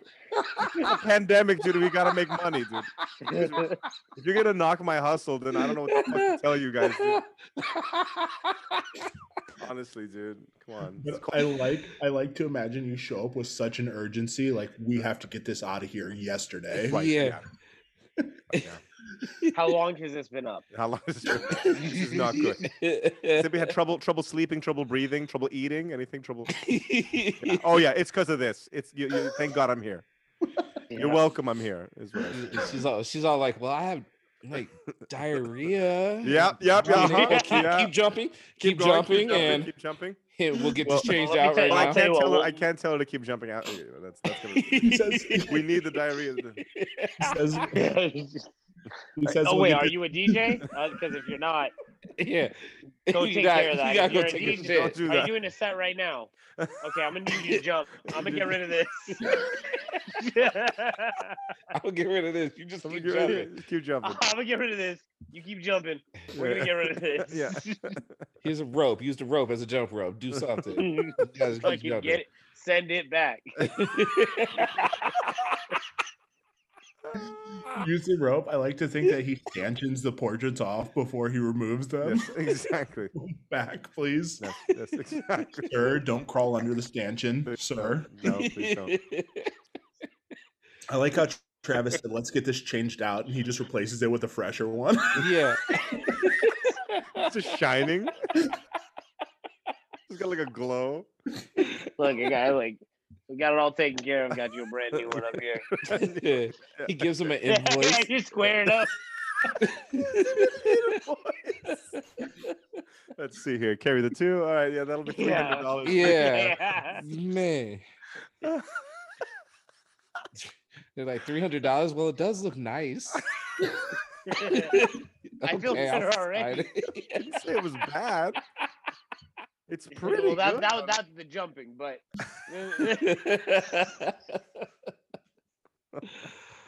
oh man. Oh, All right, last question, right? Oh my god, dude. the question was Okay. What was this craziest celebrity encounter you've had in the nightclub? Oh. Oh. Oh, you guys are not fucking ready for this, dude. Hold on. Oh man. All right. You're not fucking ready for this. You'll never be ready for this. is the story that I tell people, and they they I guess maybe it's because they're not music people that they don't fucking freak out about this. But this is the craziest of like living in LA. So when I lived in LA before I really started like promote or uh, DJing and then producing music and then that, I was a nightclub promoter. And uh, w- the way that I got through UCLA, because well, I I was an opera singer at UCLA. Um, Oh. yeah, that's what I was studying there. And then I was living in LA. I'd- left opera school in San Francisco. I was like, fuck it, I want to go to LA. to Also try to be an actor. Blah, blah, blah. Um, and then I was like, my parents at one point were like, okay, well, you can have your little LA adventure, but we're not going to pay for it anymore. So bye. And then, you know, that- that's that's reasonable. That's reasonable. Okay. So I was like, okay, you have a fucking job. I've never had a job before.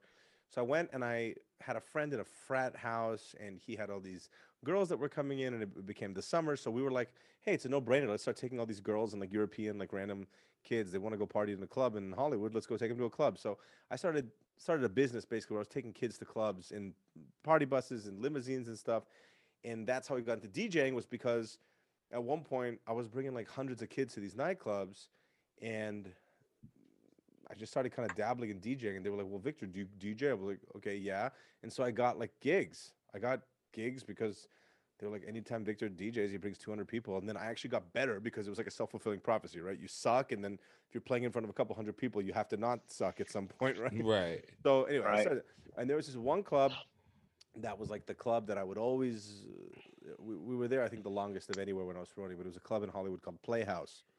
You guys ever heard of it? hmm uh, in Mhm. LA.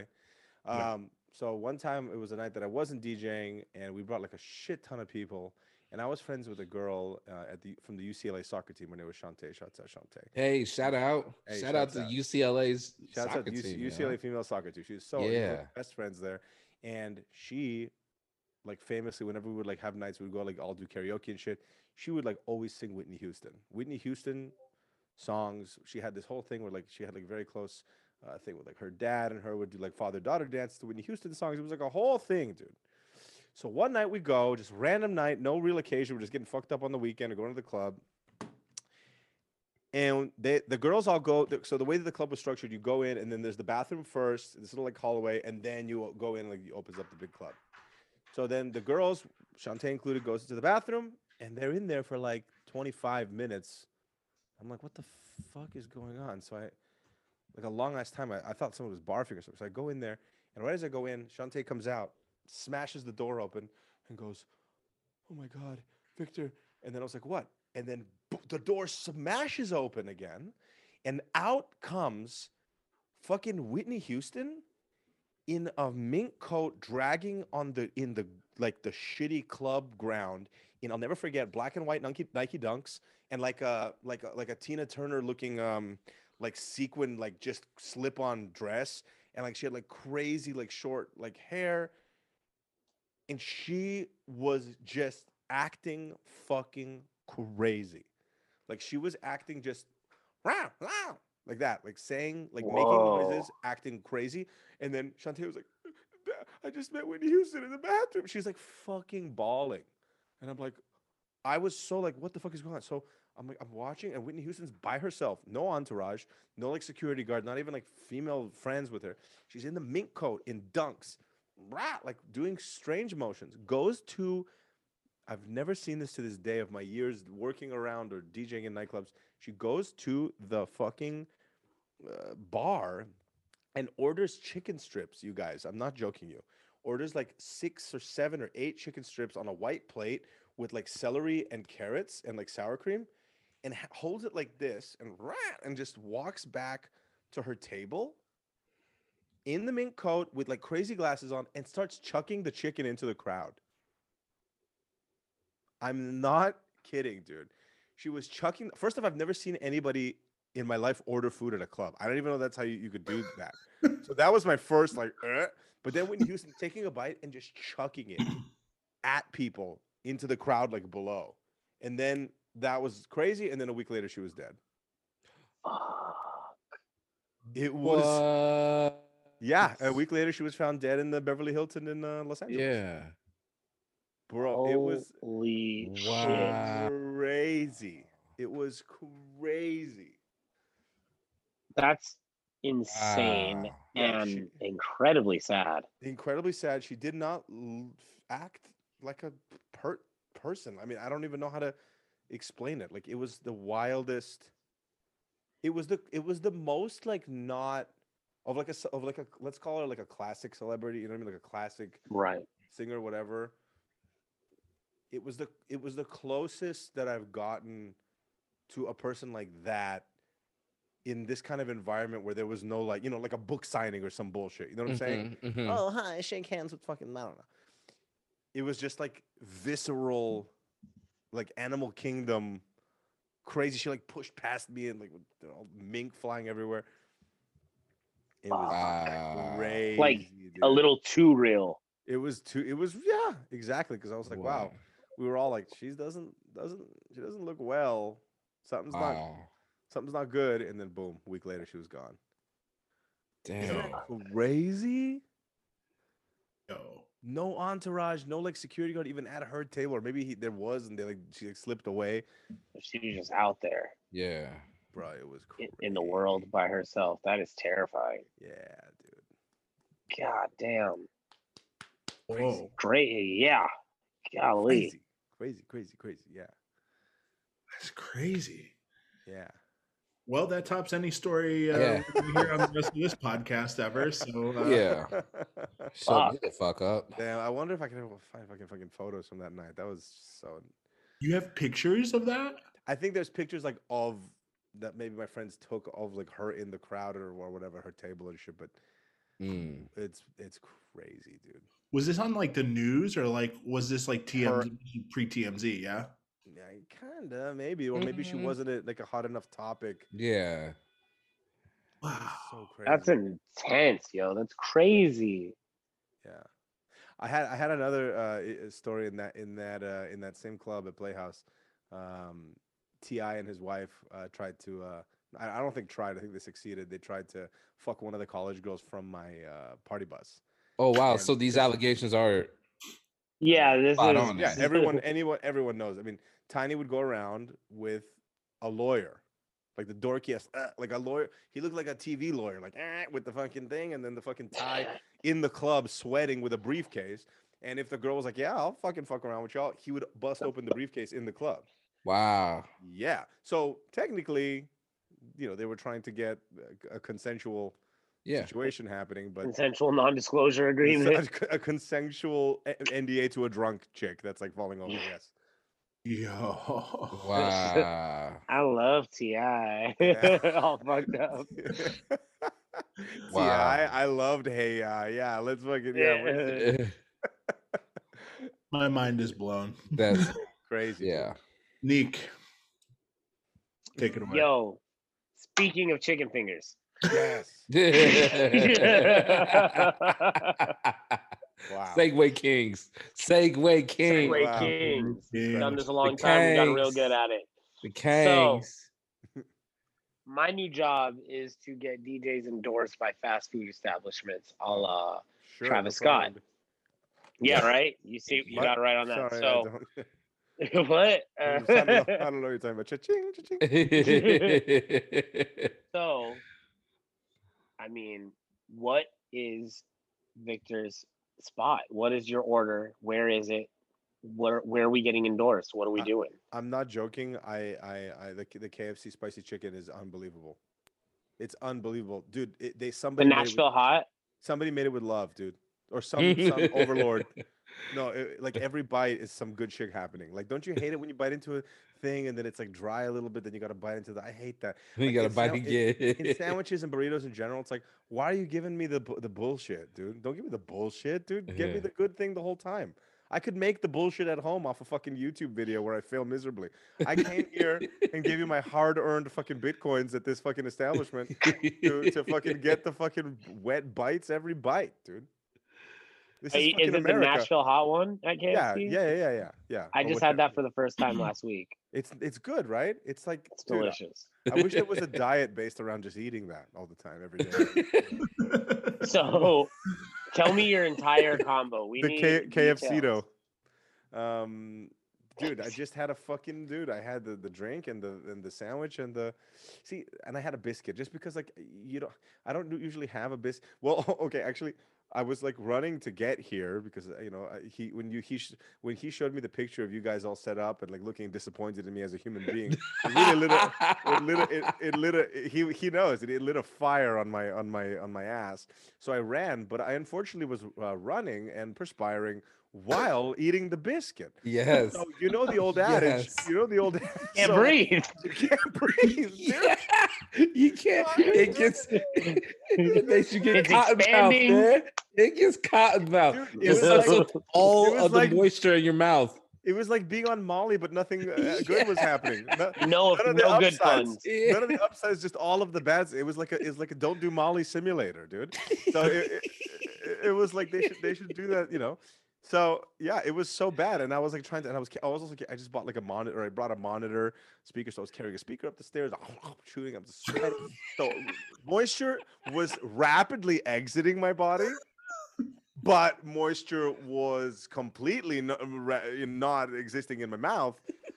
So inhaling was just a dry biscuit, situation. dust. and the rest of the body Biscuit dust. just, Just reverse waterboarding yourself. exactly. It was like it was like it was like Guantanamo Bay, but saltier, yeah. saltier, flakier, and butterier. Awesome. KFC, Awesome. a secret blend of KFC. herbs and spices. What's Don't drink? forget to be thirsty while you're hungry, says the colonel. This is While you eat that. a biscuit. while you eat a biscuit, yeah. Are you? What is your side? Are you going with the French fries and the biscuit, or are you do? Because I know it comes in the combo box. I did. I did just. Uh, I did just uh, a biscuit because it got it got too. Sandwich, biscuit. You know, what, I, I okay. If, I know this is this is. let- Let's let's do, let's talk a real. Like, uh, like Get if- real with me. If we're here, let, us get real, dude. If, if we're fucking here, let's get. I just realized. We're realized. fucking the fu- around. Like, dude, in it, like, it, there's a whole thing. I don't know. You you guys are not from California, obviously, or you guys aren't California. Okay, but you know, there's the whole conversation about fucking In and Out and how oh, Okay, like, yeah. In and Out. Mhm. It's like okay, first off, fucking get a hobby and do, talk about something else. Number one. Yeah. Yes. You know what I mean? Do other things like read a book, do drink some water, and don't talk about that. You know what I mean? Do that. That's just a suggestion. I don't know. I'm not a fucking guru, but stop talking about that shit. It's stupid. And eh, fuck In and Out also because it gets everywhere, and usually you're eating it on the way somewhere, so you have to eat it in your fucking car, and also COVID, so you don't want to fucking kill small children by breathing on them while you're eating it, and it's like a terrible thing. So, but it's so messy. So, like, what I love about my fast foods, I like this chicken sandwich. Is like you get so much, but it, you can kind of ball it up. You know, it's like eating Uh. a delicious baseball glove. You know, Uh-huh. Uh-huh. it, it- it- doesn't get everywhere. You know, just like the Crunch Wrap Supreme, it doesn't get everywhere. All of the good shit is right there happening. You don't have to like think extra. Again, I don't go to a fast food place to start getting philosophical about what the fuck is happening with the sauces and the things shooting out in different directions. That's fucking stupid. I could do that at home. I could do that in my house for zero dollars. I came here in an act of desperation and pure shame to just have at least a moment of joy, comfort, and just streamlined uh, dining experience. I don't want to. Fu- I'm not a fucking sommelier. Okay, put the stupid thing in a fried thing and just let me fucking have it in a thing. So Right. Crunchwrap So- Supreme, fucking chicken sandwich, even fries. You know, are getting too messy for me nowadays. Now there's like just give me the biscuit and the thing, and then the, eat the baseball and the baseball glove, and then be happy and go home. There you go. Do you do you put anything on your biscuit, or do you just throw that motherfucker back? So I I had to throw. I was put in a desperate situation again. I was I was running look, la- I was running I late to this. He saw I- how pissed we were. I want you guys to know that I risked my life. Is really the subtext here. To, to- I could have I appreciate that. And the thing is, I could have I could have died at the door, suffocating on the biscuit. and yes, guys you would be like, could have. Victor's just an asshole, and that's that would have been how I And yeah, went. and then we never would have Yeah, known. that We would've never been would have known. "Fuck like, that dude, guy, dude. fucking Flake. Fuck that guy, dude. Flake, see, Dead. He's dead. Flake killed by a biscuit. It's Yep. all fucking time is a Yep. flat circle. A, a very flaky biscuit. A flaky biscuit, and then I'm dead. Puffy as hell. What is Yeah, the beverage? Uh, Sierra Mist. Sierra When I- Mid. yeah, because I'm always hot. I'm like hot right now, even in this in this uh, conversation, and it's just it's something about the lime is so refreshing, you know, Mm, Oh, I hate Sierra I do Mist. too. or whatever. It, it's all they had. They didn't have like Seven Up and shit. Yeah, have Oh, okay, Pepsi fair, products. fair. They, have They are products. Pepsi. products. Yeah. Oh, dude, nothing in the world is worse than Diet Pepsi from like a Ugh. a machine. It's Oh. like paste, pasty water, sandpaper water. I've never had that. That's well. You know when you Pepsi- wet sand something and you have to soak the and sandpaper then in the you have water? to drink it. Yeah, Yeah, yeah, that's that's Yeah. diet Pepsi yeah. Waste from exactly. a. Waste not, want not, with a hint of caramel. or. Just a skosh, Just a, just a little. a drizzle, Just a little, a little, wink little of eyedropper. caramel. yeah, A little eyedropper caramel. There you oh go. A wink of a little whisper of caramel. A wink of Yeah. Right caramel the is top. actually that. That's my dubstep side project that I was gonna announce. Yeah, I'm a Oh, wink of I love caramel. it. I love it. Don't let Cutso know. doing- Yeah, don't let Cutso know. You will Cutso, Cutso will take that name, man. You will take the name immediately. Good Wink lord. of caramel. Two questions. Yeah. First concert, favorite concert. Um, my first concert, actually, believe it or not, was The Who. Mm. Whoa! Yeah, in, in the. Shoreline Amphitheater in, in the Bay Area over here. And I that's when I was like, I guess I was like in high school. I was like, it was the time when I started listening to like David Bowie and shit. I honestly was the, one of those people that I didn't have any musical taste until I like hit middle school ish or high school, where it was like, oh, you have to have a taste in order to like you know be a human in like a group of, of people. hmm So I, uh, I I didn't really care about music at all. And again, guys, I mean, I ended up doing opera. I mean, that was going to be like my my thing in my life before I moved to LA and started doing everything else. But I didn't think I was going to be doing any kind of music. But I just fell head over the heels with with like classic rock and stuff. And I saw the Who, and I remember distinctly. I remember distinctly, and I was like, dude, these fuckers are tired as fuck. and this was like, dude, this was like fucking 15 years ago too. Yeah. So imagine how tired they are now as fuck. Yeah. But they they were tired as fuck then. And like I could I I love the Who. I mean, I didn't like them as much as I like the other like British whatever fucking bands like Bowie. But I was like, okay, this is gonna be tight. But they I just remember distinctly going even as excited I was as I was to see them at my first concert and everything. I was like, they they they look pissed. They don't no straight up. They look really mad. They look this is not good. Um you know, you know, like you, you, if you say Harrison Ford in like any movie now, and like he's kind of pissed, you know, you know, they were they were pissed, you know, like even though Harrison his Ford was pissed in that new Star Wars movie. he was mad. He was mad in the Blade Runner movie. there. Blade Runner, he was like, "What the fuck?" man? Okay, fine. He didn't And want to be even though- there. That's why he said, "Kill me off." He's like, am I Don't- dead yet or what? Don't bring me Straight back up, for the fucking please. sequels. What are you Just, doing? just kill me up. bro. Look, You know what? Throw me off a fucking bridge. Okay, okay, Yeah. Harrison, fine. Cal- calm down. We'll throw you off a bridge. Okay. fine. so that's what that's what Pete Townshend looked like. He just looked so like. See, that's another one of those things that I was trying to say earlier. All jokes aside, well, I guess it's still a fucking joke, but the, when you fall into like this goop of being this person, and you you can't when you cross the line of you don't you don't have the agency anymore of you're allowed to like it or hate it. Mhm, That's that's painful as fuck mhm. what like that hurts when that fool was doing the windmill on there and he looked like he like you know was thinking about if he fucking left the oven on in his fucking mansion before he fucking left i was like bro like i'm sorry that I, we made you do this dude i know you need the money and shit but i'm sorry i'm sorry dude I shoreline should be laughing at that, man. That's funny, but you funny, know what i'm saying though I know exactly funny what you're saying. but i was like 15 and like hella gung-ho i don't know anything about fucking anything in the world and i felt that ugh, like that kind of uncle pete Mhm. townshend's not ugh, something He doesn't want to be here. he doesn't want to. I mean, he wants to be here because look at the look at the because he has to be here. Yeah, look at the money, but yeah. mm, he does, um, I don't know. I also Oh. could be mis- misconstruing that completely, but now that I'm older and looking around, I'm realizing that there was probably some truth to that. Uh, my favorite, my favorite concert, my favorite concert. I, I swear to you guys, um, uh, was uh, Hardfest. Uh, I don't know when it was, how many years ago it was, but I can date it by these guys' performance. It was like one of the first raves that I went to when I was, because at that point when I was living in LA, one of the things that we were doing with these party buses is we were bringing the kids to the raves too. We would take pick them up at UCLA, pick them up at USC, at the colleges, and take them. They would get fucked up, and then we would take them back to the colleges. Uh, blah blah. Uh, it was good times. And I went one time because we had like ten buses or some shit that were going to this hard fest in Los Angeles, and I had to be sober. I had to be sober. I couldn't like get away. I couldn't drink, couldn't do smoke, couldn't do shit. So I was completely sober at this hard fest. I was drinking Red Bulls. Had one of the most amazing times. And I saw tonight TNGHT. Mm, I was like, and this was right when Yeezus came out, or right after Mhm. Blood on the Mhm. Leaves, right? Yep. And I was like, oh, I know, I know a couple of their songs. I'll go see them. And I was sober too. And I- I mean, I there, there must be like recordings of it, but dude, it was fucking unbelievable. Mm.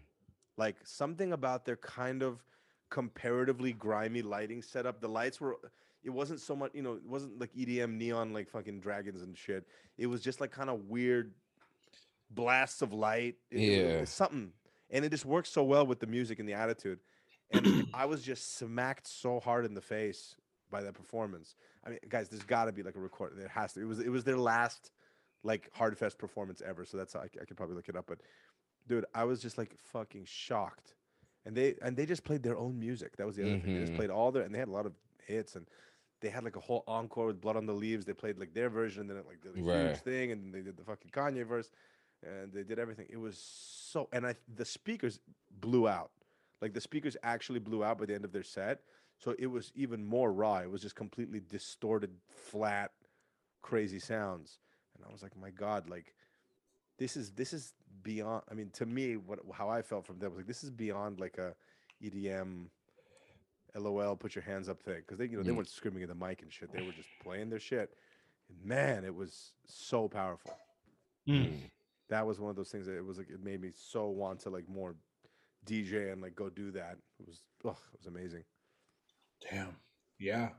I've only I've been fortunate enough to DJ with Hudson Mohawke a couple times. I've been Mhm. fortunate enough to see him a couple times. um, with a band. He was on. He did a tour with the Dream, where Oh, it was what? Hudson Mohawke and the Dream. Yeah, That's 20 dollar twenty dollar ticket. It was a great What? tour. Bought that show. What, Four was it $20 for you? DJing. Uh, it was free for me. It was free. Oh my, my Come bad. on, bro. Come My on. bad. Bro. I should have known. Come on, bro. I forgot who the fuck I was talking to. My This fault. fucking dream- phenom, dream- bro. My Relax. fault. My fault. I'm relaxed. James walking now. around My his bad. apartment looking for a twenty dollar bill, bro. He's gonna come find you. Where's that twenty? Where's that twenty from that one show? God damn it. exactly. Who the fuck let him in here? it! it was Hudson Mohawke opening up for the Dream, what the who fuck? w- had Four Colors Zach DJing for the Dream. Wait, what? Sick. That's sick. And it was pouring, it was raining sideways here in Chicago. Oh, Um, and it was very poorly attended, unfortunately. yo, the dream is so sick. So sick. Oh my it's god. the dream. Go It's revisit dream. Yeah. Go revisit his shit, dude. It, it it stands up like crazy. Yeah. From a pure like production and like music like standpoint. When you think they're about it, doing it's this two shit- perfect behind the scenes people. It's Hudson Mohawke and it's the dream. Like, well, yeah, and they work together with you know all the Kanye stuff. yeah, They're they're Yeah. writing together with all that. They got you know all credited for all that stuff. Yeah, and and Zach made a version of Little Red Corvette into Yamaha that the Dream performed live, and because it's the just like- same song. yeah, I was I was just like I was like, dude, this is how it should be played. Like you're you're giving him the versions of the songs how they need to be played, Yeah. how how the viewer needs to hear them and see them. Yeah, So amazing. yeah, I'm right there with you. Hudson Mohawke and uh Lunice are both geniuses. I've seen them Mhm. separately. Um nuts. Tonight is such a sick project. Yeah. And I'm so glad they're not coming back. And like no no sarcasm. Like it happened. It was fucking Mm-hmm. everyone bowed the fuck down and then and that's it. Yep. That's how I think it has to be. You know, Yep. because I again in a- in a strange way, you know what I'm about to say is like you're never gonna see Lunice doing the fucking windmill, yeah, and, and crying out of one eye. You know what I mean? Like it's, not, it's, it's just not. You know what I mean? And then Yeah. you're getting the paycheck and you know wiping off the tear, but Yeah. there was still a tear that was Yeah. bad. You know what I mean? Tear, tear could have been avoided, right? Yeah. Yeah. That's how I feel about Daft Punk though. Like Yeah. it was a time, it was a thing, it was the best thing. I don't want to see it in 30 years for people that are like, oh, I know this from TikTok. And you're like, oh God! Oh Jesus! From Fortnite. Oh, it's the Fortnite. yeah, song. yeah. You're like, oh, not to gatekeep, not to Yeah, gatekeep, no, no, for sure. because that's that's heading towards that territory. Right. But it's Daft Punk, you know, and and and I don't. I think it would be a disservice for someone um to be like, oh, that's that band from Random Access Memories, because it's Oh, so much more. Of It's course, yeah. so much more, They even though that's an amazing album, you know. changed the world. Yeah, they changed. They changed the everything. Changed everything. Mhm. Um, and but yeah, I see. Mm, I know this is like a like a testy subject, but like justice, like I don't like the stuff that they did since, and I, I don't like the new stuff. Uh, oh, a- and they're all French. You know, they have that same kind of mentality of like they really are doing the art. They really are doing the shit like to do it, but mm, it's hard. To, like it. you do. You do. Yeah, do I'm like it? really, I'm really into like. I I guess I, I'm kind of a stand, stand because I'm really into like all the later stuff. the late all the latest The stuff. Solo like, gas like, is ins- Everything after Cross, I think, is still good. oh, okay. But that, Yeah. I mean, I like Tomato, Randy. tomato. I liked audio video disco. I liked it, but Mhm. I, I don't know. I, I, I oh well, how about this? I think and that they- Gaspard's solo stuff right now. Oh yeah, that I just got to I just yeah, I just I just saw something about that. But you know what I think it was actually. You know what I think it was. Here's what it was. Um, especially because like that is like all that stuff. That is the music that I. That's all I think about when I whenever I create. I that's who I'm like plugging into, no matter what. Even if I'm Mhm. making like my more modern like remixes or productions and stuff. That's what I'm always holding as like a standard. But like at the same time, like I think the issue was, and also when Random Access Memories came out, that th- unfortunately the the filter that it came through to me was through like fucking EDM blogs, right? Mm. Which would be talking about Hardwell fucking latest Mhm. podcast episode, and then okay, here's audio video disco by Justice.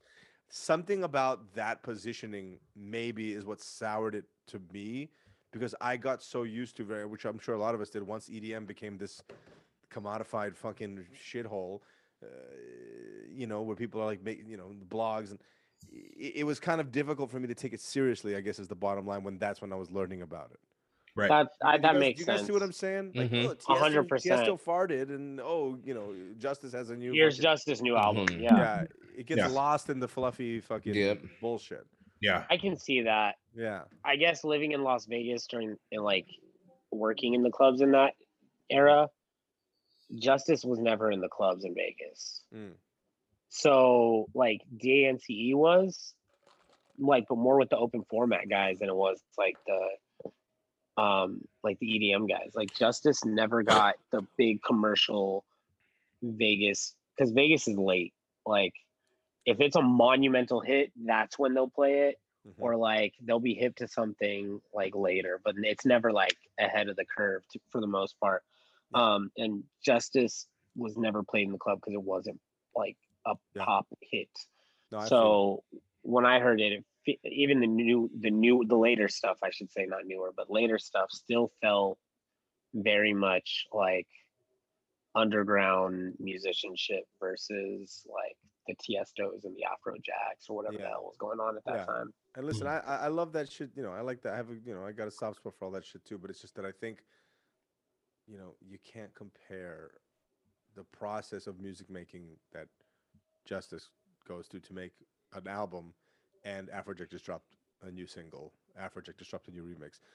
You know what I mean? And Yeah, I that's the think that- filter it's coming in. I totally. You know what I mean? that. I was just like, oh god, you, you, uh, your your eyes just roll preemptively. So by the time they're talking about justice, you're like already so you're you're so numb in the face. You're like, oh fuck, I don't, wanna- I don't want to hear anything from. I don't want want to hear no more. Enough. Goodbye. I'm done.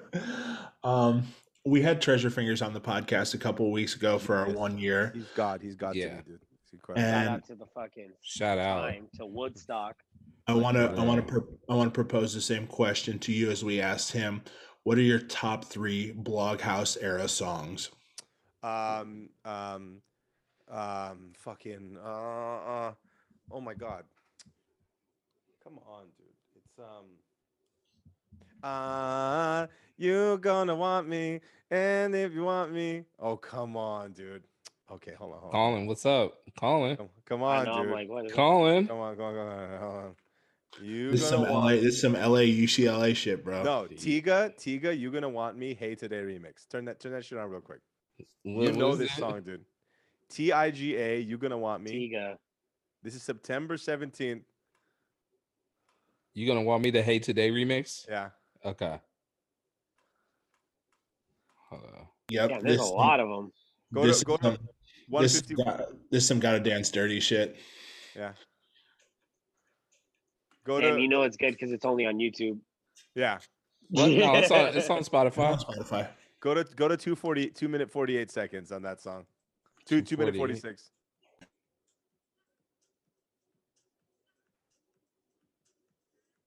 You don't remember this one? Yes, yes, yes, yes, yes. And then when you hear the drop, every season.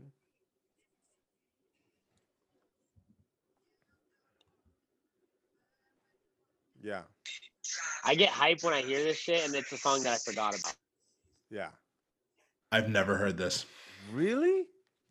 I've never heard this, That was my that was my shit, dude. Um which is impressive because I was right there in the thick of it, downloading 128s all day. Really? dude, also, also I have I have a big theory right now. I have a oh, dude.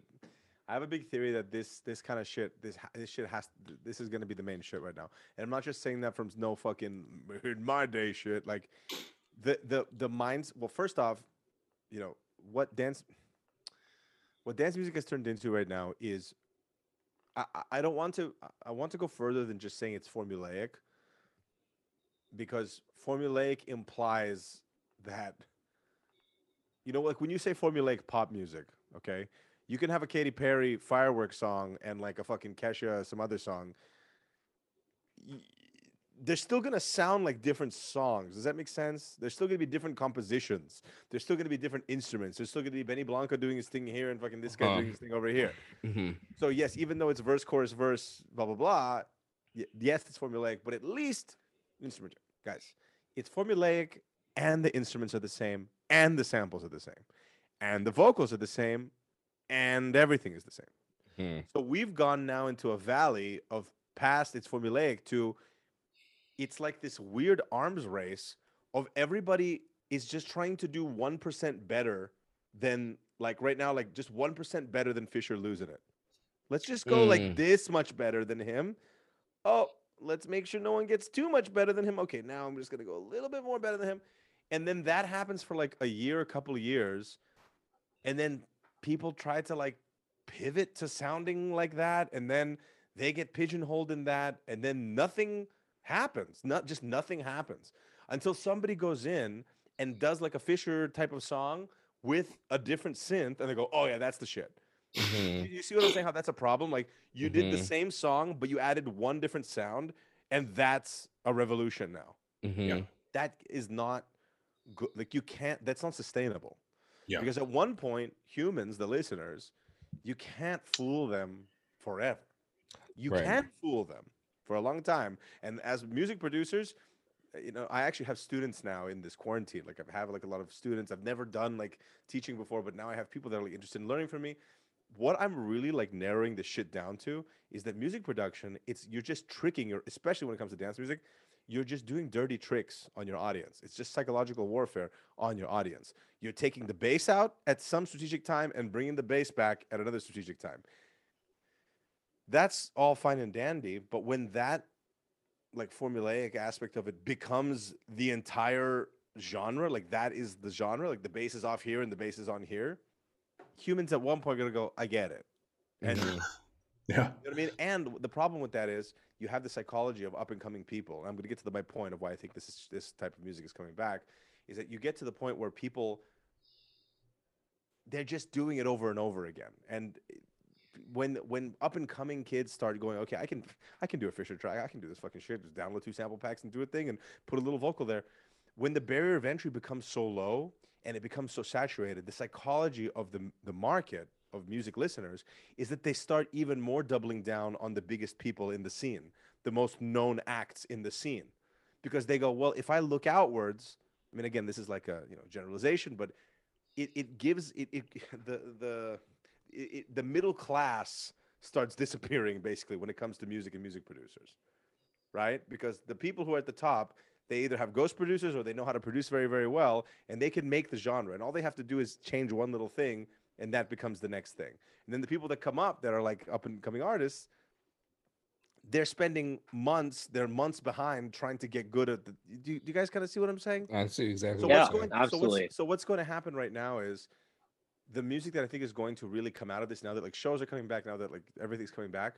The songs that are dance songs that are that are actual anthems that actually are, going to be more structured like pop songs, in the sense of like there's not like drop build up that whole formula to it just songs that actually speak like being able to like dance to a pop song not dance to a house track because you have the build up here and then you have the drop over here right and i Yep. think a lot of these blog house songs you didn't need like the original mix or the club mix because a lot of people just listened to them as they were you know people wanted to hear they wanted like uh the crookers day and night like the one of the biggest that, that's a, that's maybe my second song from that Mm. era Mm. but crookers day and night the intro of that song is part of the song Mhm. Yeah, you know what i mean you wait you you know that that song is playing because that intro is playing Mhm. now and for a long time the intro has been this throwaway utilitarian tool for djs to mix in with you know so i think right now the people that are really going to stand out are the ones that kind of start treating it again as like you know like like heads will heads will roll remix same thing you know heads will roll remix the intro was part of the song Mhm. Yeah. um yeah I, I think i think it i think this kind of thing is going to come back because people are going to realize you can't just you can't just like do a 0.1% better than the last thing that was popular Mhm. like the rat race like the bubble has burst i think the bubble has burst on just like being kind of good enough like I think people are so so so ready for something that's fresh. That's a fresh take. Mm. Um, a lot of the um, I, I don't know if you know if you know uh, you know the record label Noir Noir Sur Blanc. It's a French No. record label. I'll send you the, the music there. They're making this kind of stuff right now, but they're, they're French and they're like a small label, so they're not really going to. They can't make an impact, but they're making this kind of music right now. That just goes to show that people are capable of making this kind of stuff, like anthems, you know, club anthems. Hmm. Um, but yeah, I mean, I don't know. Are you guys also producers as well? I mean, I, I don't. I Mhm. don't know also. Yeah. So I, I mean, I just think that like, I just think people are people are tired of the hearing the same samples and hearing the same shit, and like, it's gonna take somebody that's a little bit on crack enough to just go, okay, I'm not going to. I'm bored. You know, I'm bored of making this shit. I can't make another. I, I, as a regular music producer, cannot make another Chami song. I cannot Mhm. make another Fisher track Right. you have to get bored and pissed at the same time and that's why i hope like in quarantine like a lot of people have been faced a lot of like producers that never cracked it and never made it they were kind of faced or never got dj gigs you know that were kind of like up and coming then quarantine hit they kind of were faced with a situation where they're like well shit i never got to shine with the shit that i was about to do.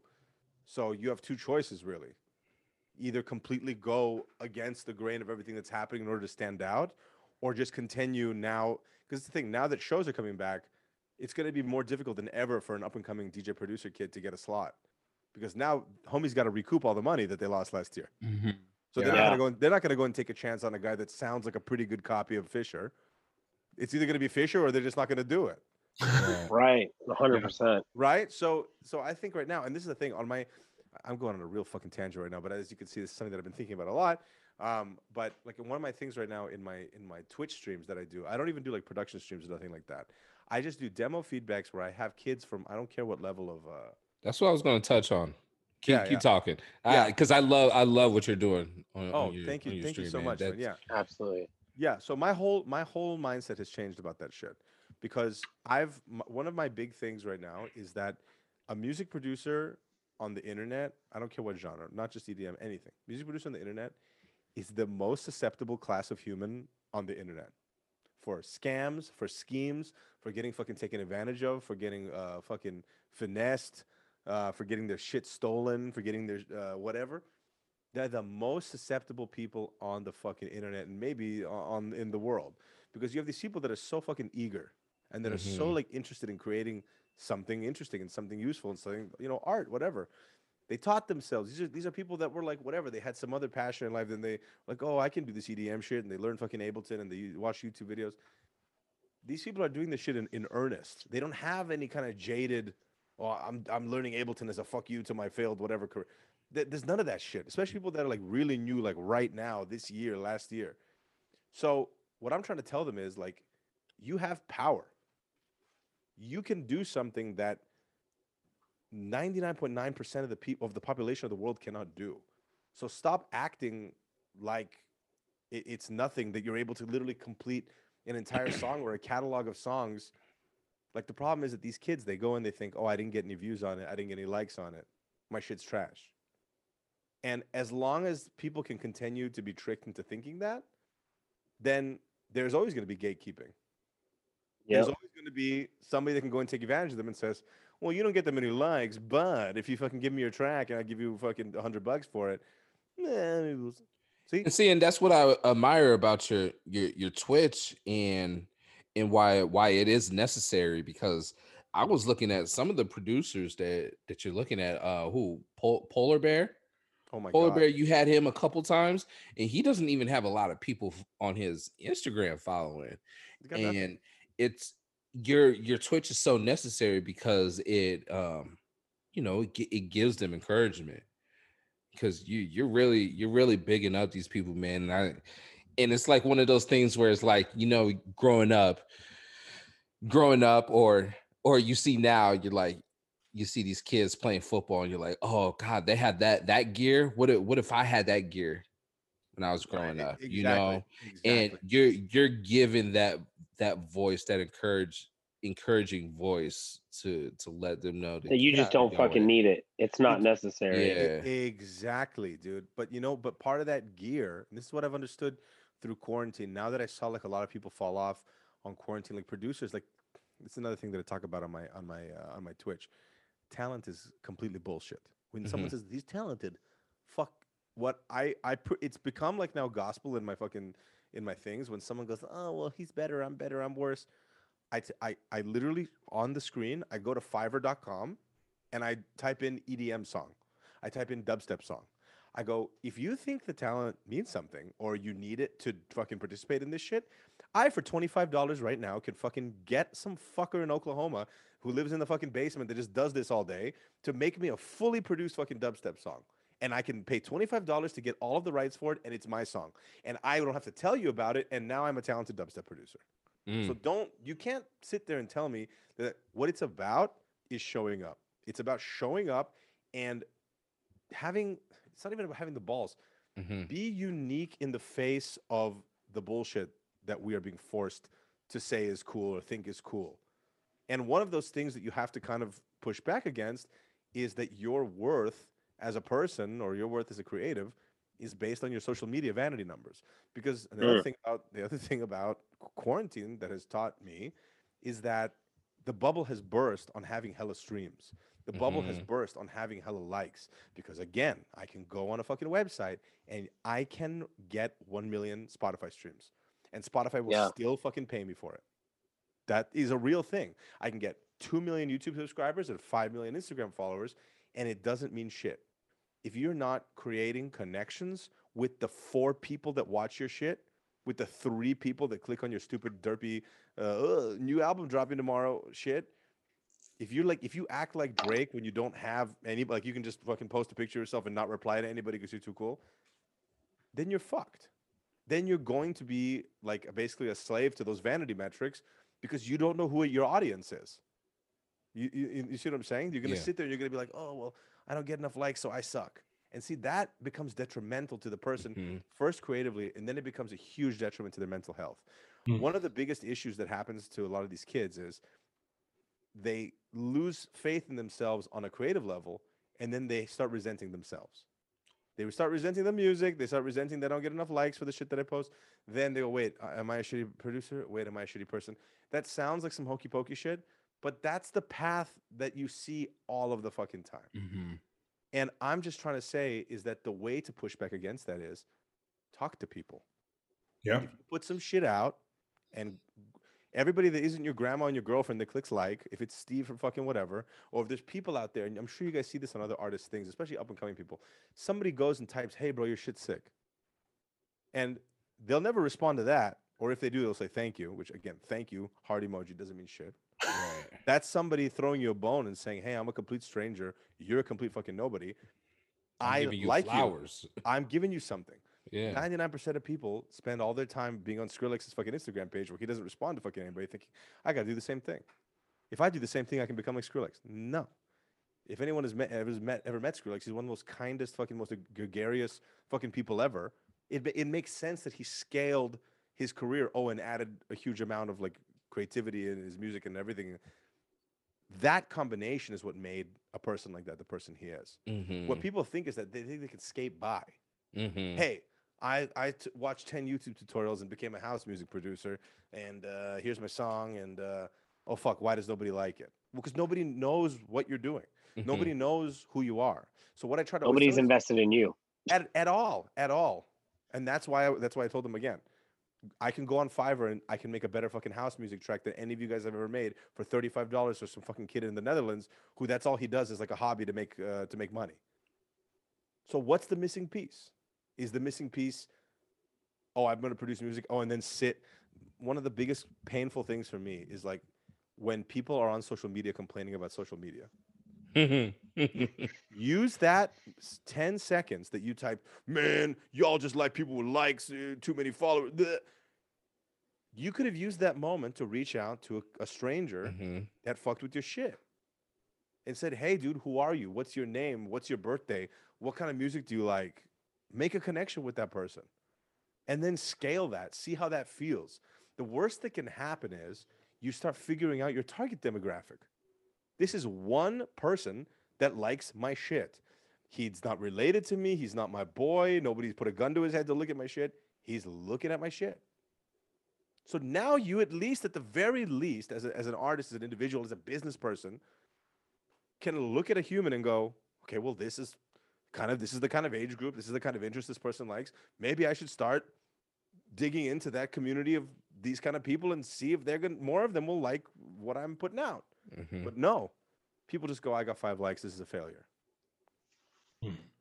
I, Hmm. I sincerely feel in this age of social media that you are one conversation away from something huge happening for you.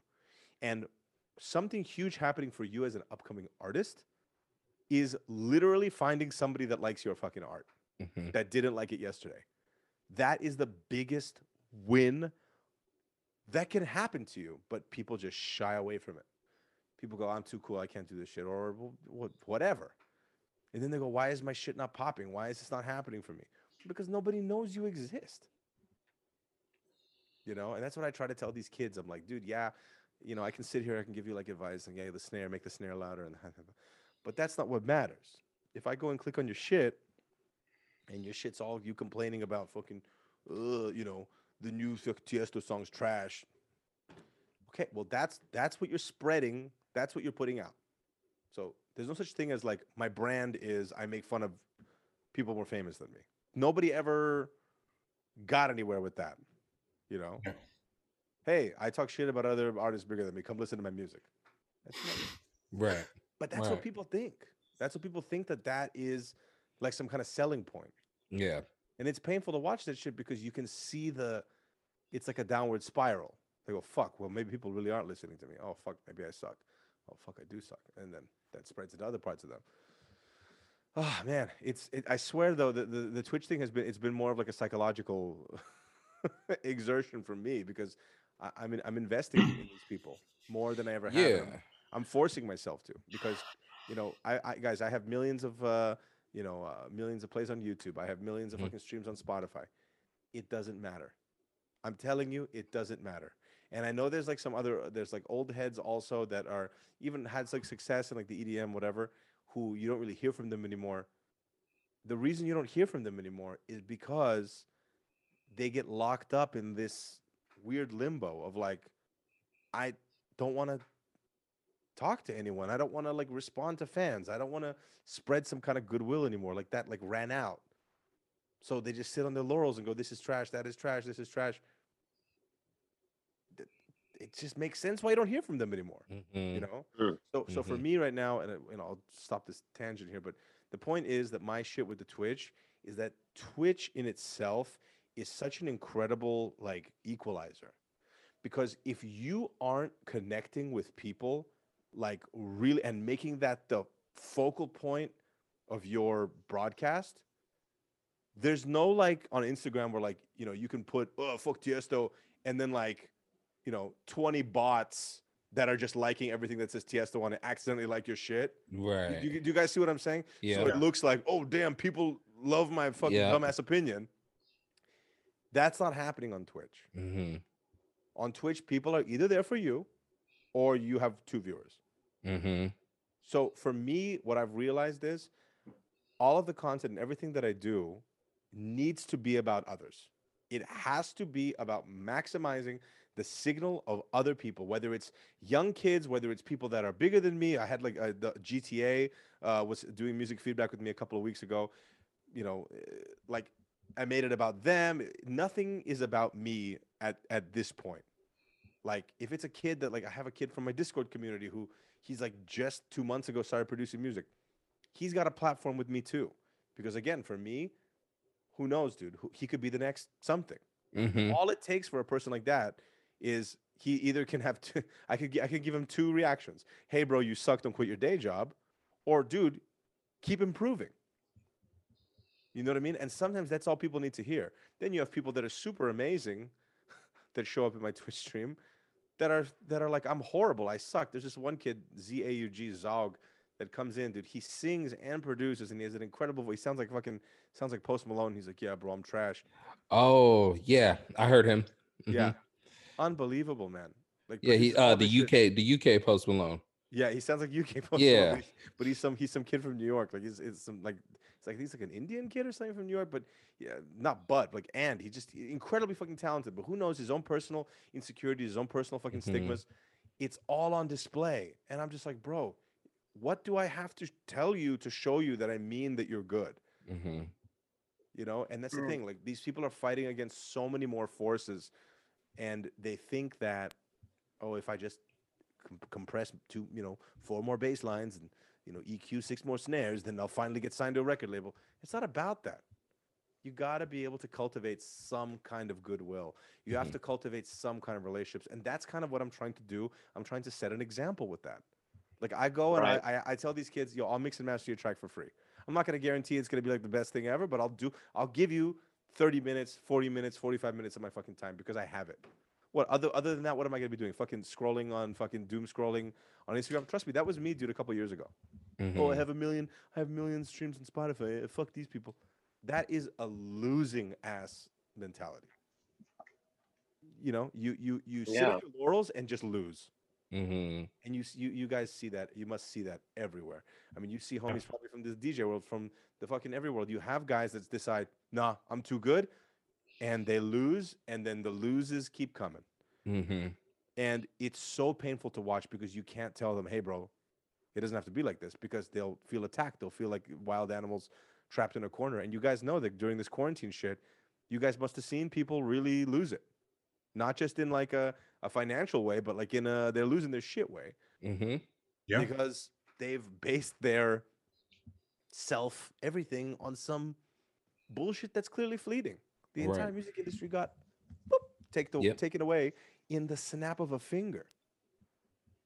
And for you to for not for you, but for anybody to base their reality on like, oh, I was the guy that was backstage at shows, or I was the guy that was fucking in the photos with the you had you got to take inventory at that point of what is fucking important to you. You know. Yeah.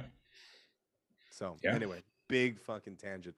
Pardon me, boys. Big fucking tangent, but That's what this is for, man. You just you just Yeah, went yeah. to the you just went to the top mm-hmm. floor and dropped all them gems. but anyway, yeah. Uh, hey today, hey today, uh, Tiga remix and day and night Yeah. crookers. Man. Day and night crookers. Day and night crookers. Well, I'm going to send you a remix that I'm finally releasing. Uh, Yes. Send them you, you got a couple songs to send them. yeah. Send me everything. Uh, I'm putting out a remix of uh, ELO, Evil Woman, on Friday yeah. on Bandcamp. nice. I have Hey, about 20 Audius? songs I've been sitting on. Audius. Oh, Audius. Audios. Audius. A U D I U S. That's the one that actually paid the artist during the pandemic. Yeah. Con- continues to pay. Yeah. Very cool. Wuki Yeah. releasing all of his shit on there.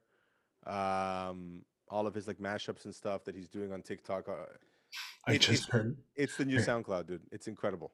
Mm. I heard his uh his uh Ponda one more time in the White Sox stadium today at the baseball game. Oh, genius, dude! It's so good. Like, dude, everything he does. Uh I gotta text Chris again because he needs to get on this podcast and talk Yeah. music. The guy's just he doesn't miss right now. And every video is fucking hysterical. He's incredible, man. He's he's a great example of like he could sit on his laurels, dude. He could. Yeah. He doesn't Yeah. have to do anything. I He mean doesn't have to interpar- do- interparty systems. Yeah, already exactly. He he does, but yeah, eh, there's that e- exactly. He could have been one of those people who's like electronic music, bro. That's for stu-, you know, which I mean, how it's almost a meme at this point. How when EDM was becoming big in America, how many rock people were suddenly like, "That shit's stupid too." Oh yeah, dude, I'm I'm managing like four dubstep acts like overnight. You know what I'm saying?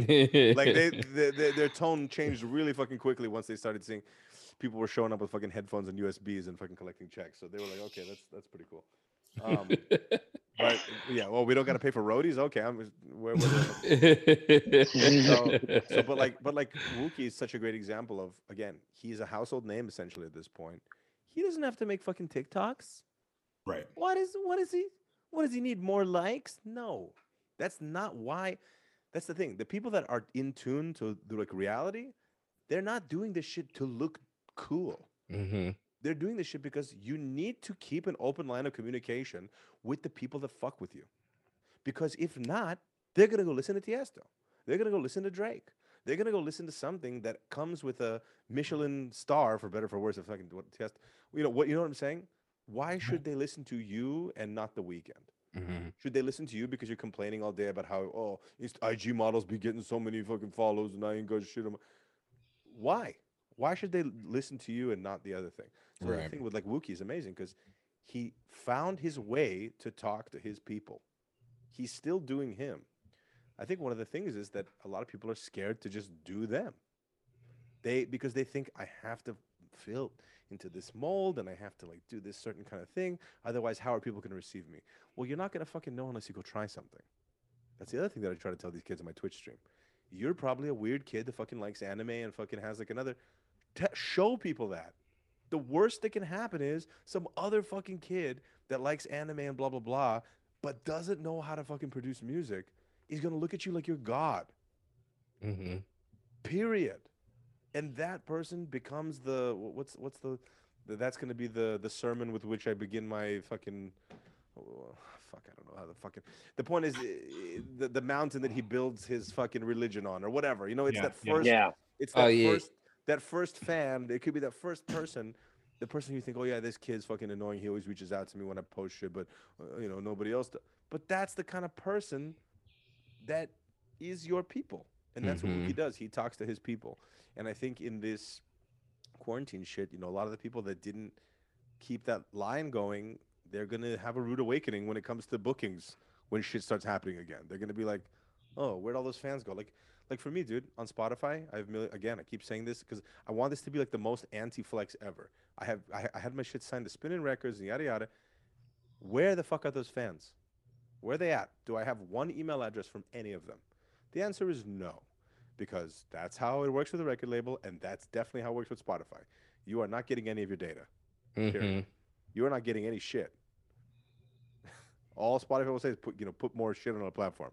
So we're in a new era, dude, where you have to, if you want to crack it, you have to be a door to door salesman. You have to Mm. look people in the eye, proverbially, you know. Yep. You have to look them in the eye and say, Who are you? What do you like? Thank you for fucking with me. How can I be of service? You know?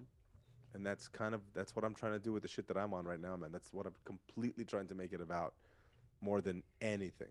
Because I feel like I missed out on a huge opportunity when I did have those like big releases on the record label, and I kind of was like, thanks. People that are fucking reaching out from other countries and saying they love my song. Thanks. What the fuck is thanks, dude? Right. So for me right now, I'm like, listen, I'm, I'm I want to rectify all of that moving forward, and I Mhm. I'm blessed. I have like a, I have a really amazing manager, John Reeker. Uh, he does uh, Keizo and Wax Motif, and I learned so much from him. And um, it's kind of interesting. Like before the pandemic, I kind of was in that position where I was always like, dude, I need gigs, I need gigs, I need gigs. And he's like, the gigs will come. You gotta like work on your other shit. And I was like, what the fuck does work on your other shit mean? Because my mindset was still, look at my look at my numbers. Everyone's gonna show up, but that's not how it works. There's too many options. There's too many bigger people that are board certified that they are going that people are going to spend their time on instead of you unless you give them a reason to Mhm. you know so that's Mhm. that's just where i'm at man that's my my whole perspective now is outward outward outward outward outward Victor, we simply have to have you back on the show. Hold up. down Hold There's up. no two Hold ways. up. Hold up. Hold up. Couple more questions. okay Real quick. Let's Real quick. let's do it, let's do it. We're we're we're making our DJ biopic cinematic universe. Okay. So in this DJ biopic cinematic universe, who is playing Goshfather? It can be anybody, dead or alive. uh, like a young Freddie Prinze Jr. Oh, that'll work. That'll work. And Where it- is he? he's he's dead. He's dead. Is he? Man, Fuck, dude, miss no. him. Oh, R.I.P. R.I.P. I John- miss him, I'm knocking, I'm knocking on my PC. yeah, too, there you go. I want him to like come back in like a Quentin Tarantino movie and be like, you know, some guy that does some like a fucking dope shit. bad guy. Yeah, like a killer. Yeah. you know what? Ru- rumor is he's coming back in um Star Wars. Um, yeah, I don't want he, that. Well, he had his um he had his character in in good. Clone Wars, so yeah. Ooh, Oh, you're gonna put his picture on the wall now? Yeah, it's cool. Yeah, Hey man, that's a I Hey. am. I'm like, that's a whole different podcast. Mm, Fuck Star mhm. Wars. Yeah, I don't know, man. I don't know. I don't know. Uh, I don't know. I don't know who would play me. Um, yeah, I don't know. I we'll stick with Freddie Prinze Jr. I Freddie like Prinze, that one. That's good. That was That's a good I one. like that. I like that. That's a good pick. That's All my right, so we also have our uh our five on five podcast playlist on on Spotify that we're Mm. that we're building right now. Great. Uh, what song do we need to add to it? oh, uh, of, of my music. Of any any It can music? You guys But gotta it can my- be. So I did a I did a song uh, just recently called Baby Yoda, but it's spelled BB Yoda. and um, I did it was, it was pretty much like the only well in in the in the pandemic I went on like a whole crazy um jeez that's a whole like another fucking two hour conversation but I made like 25 like lo-fi hip hop songs Okay, but, because I had an makes sense. Man I, I had a I got to tell you guys about like another well okay there's so I, so I did that and like I had an epiphany because I was like dude people that are streamers and content creators because there's going to be a, a lot of them popping up especially quarantine they're going to need um, royalty free music because Yeah, the record labels if there's no shows they're going to come knocking like the fucking iron bank and game of thrones they're going to be like if you say one cardi b lyric we'll shut down your whole fucking youtube channel and that's pretty much what was happening right Mhm. the dmcas got really crazy and it Mhm. was very unabashed that the music industry was sending their dogs out you know they're like we're not getting that back end what is it 11 billion dollars at the live uh yeah. you know, whatever. Like so, I was like, you know, I, so I just wanted to go and make a. I made like 25 songs. They're like all lo-fi hip hop ish. It's all me singing on them. It's all like completely different, not like like not EDM type of shit. And then when I finally got that out of my system, I did this song. I was with my friend up in Napa, and uh, we were kind of locked away just working on music. And I was like, I want to, I, I just want to, I want to make something and put it out within like a week. I don't want to do this whole bullshit like let's shop it around to labels and it comes out four years later and you hate it. hmm I- I was like, let's just do it. And we were watching Mandalorian, which I loved it. And I was like, I just started singing this lyrics about like Baby Yoda, whatever. And again, it wasn't about. I mean, a lot of people are like, oh, you're doing like a song that's like a gimmick. That's fine. People can think that. I don't care. But for me, it was about let's get the low hanging fruit of like exactly how I'm feeling. I just watched this fucking show. I want to sing about that. Let's use that as a fucking metaphor. Okay, let me put the drums together. Let me put this fucking thing together. Let me sing on it. Like, and then we did this thing where like in two sessions we finished it while we were there, and I was like, let, let let's let this be like a experiment for us as creative people, where we're not gonna sit there and get feedback from the homies of like, yeah, dude, turn the bass up, and yeah, maybe what it like what it is is what it is, and I want it to be organic. And we put it out, and it actually is doing really, really good with no like label release. Um, Well, I mean, it's your it's your number one song on Spotify. Let's go. yeah, it is right now, yeah. But but the but the point was it, it really got me excited about making music again because it was that feeling of like I'm not sitting here going looking at the charts and going what's sick, what's not sick, what should I do Right, again, that is the poison. right. We think 100%. that- We think that that's us being like, wa- you know, you know, watching our asses and you know taking care of ourselves, like, you know, make sure that Fuck you know, no. relevant. No, dude, it's it's how you it's how you hurt yourself the most. Mm-hmm. A One hundred percent. The most, dude. And not even That shit the- is yeah. sorry. No, go ahead. No, and again, it's the other thing. It's like you you i- it's it's the biggest downfall for you to sit there and compare yourself and to try to like "Mm, let's let's hear what's hot. It's it it's funny because that is exactly how you get overlooked. Mm-hmm. That is the simplest recipe to getting put in the fucking back of the fucking line of relevant shit by trying to be relevant. Right. Period. Sorry, what what what?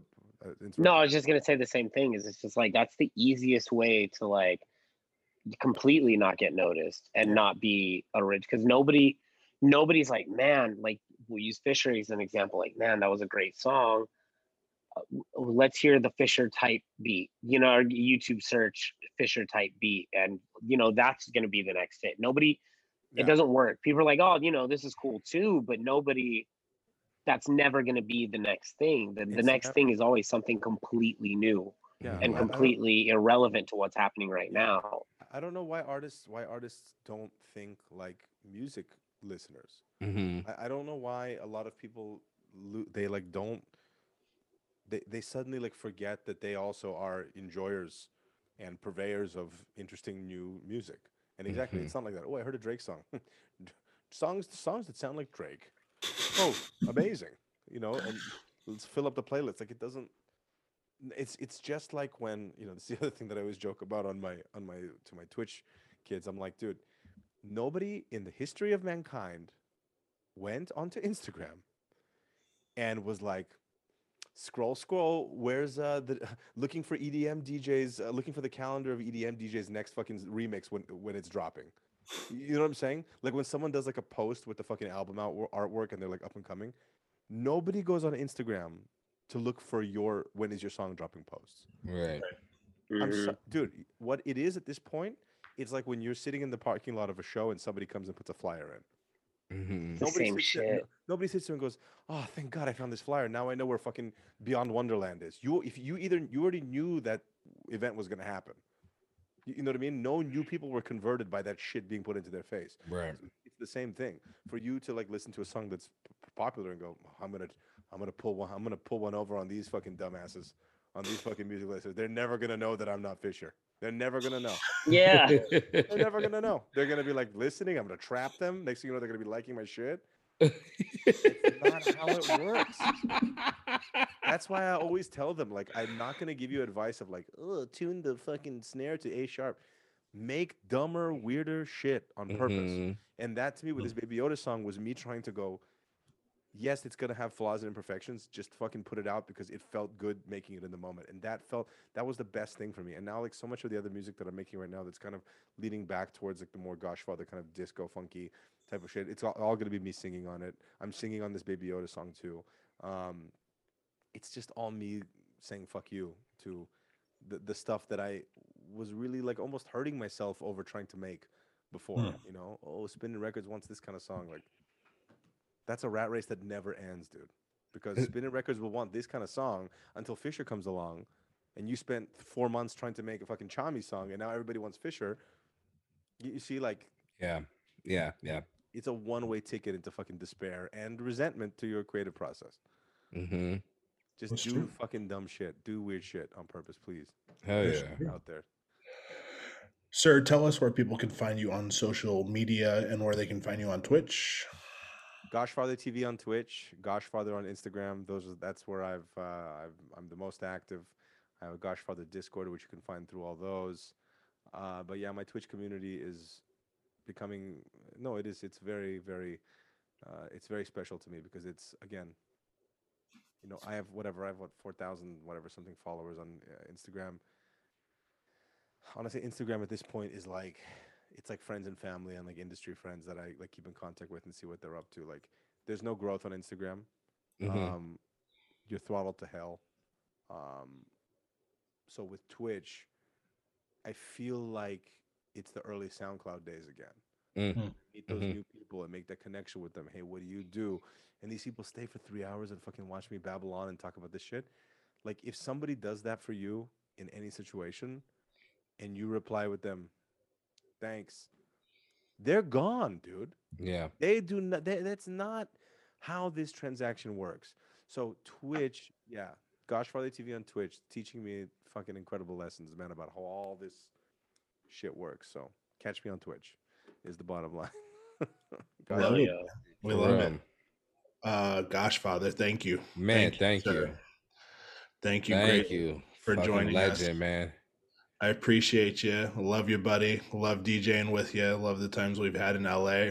Uh, Lauren Bacon says hello, our Oh mutual friend. Hello, Lauren Bacon. What's good, dude? Yeah, she commented today. She said, All of my friends know each other. I always forget this. So thank you. Thank you for joining us, Lauren. man. You're listening. Thank you, guys. Hello. Um, we got to have you back. That's Yeah. it. I would love to, man. Yeah. That's it. Usually I have some sort of funny little lingo. Hey, come check this guy. Just go follow Goshfather Man, on for real. Twitch. For real. Go, Go follow him. make Go find music. his remixes. Go find his original stuff. Hell yeah. If you're a new DJ, go check out his Twitch because he Yeah. has so many dope new producers out there that like yo, your new DJ, man. Fuck up your sound, man. Get out of the mainstream stuff and make find these mistakes, new make mistakes, make yeah. mistakes. Find these new producers, man, that are making these hot tracks, man. He's listening to some dope producers out there, man. So Yeah. That's it. go check it out. I appreciate. All you right, gentlemen. Thank you so much, Victor, for joining us. Go follow Goshfather on all socials. Uh, stream, like, follow. Stream Yeah. Baby Yoda. Add it to your playlist. BB Yoda. excuse me. BB Yoda, BB. YODA. like like BB BB BB8 and Yoda There you. Baby. Baby got Yoda. together A and made Baby Yoda for had a. Mandalorian. Had a Yeah. child. Exactly. Uh, we will be back next week with another surprise guest. Uh, maybe I don't Victor, even know who it is. maybe. Victor again. Hey. Yeah, it's me. It's me, but the screen Uh, is upside down. yeah, exactly. High production Uh, value. it is 1.19 a.m. in Chicago. I have oh, to nobody knows that. Time is relevant, bro. Let's back go. to Portland. Pack it up, It's a human bro. construct, bro. It doesn't mean anything. Time isn't real. It's all It's bullshit. not real, man. It's not real. Peace, guys. Peace, y'all.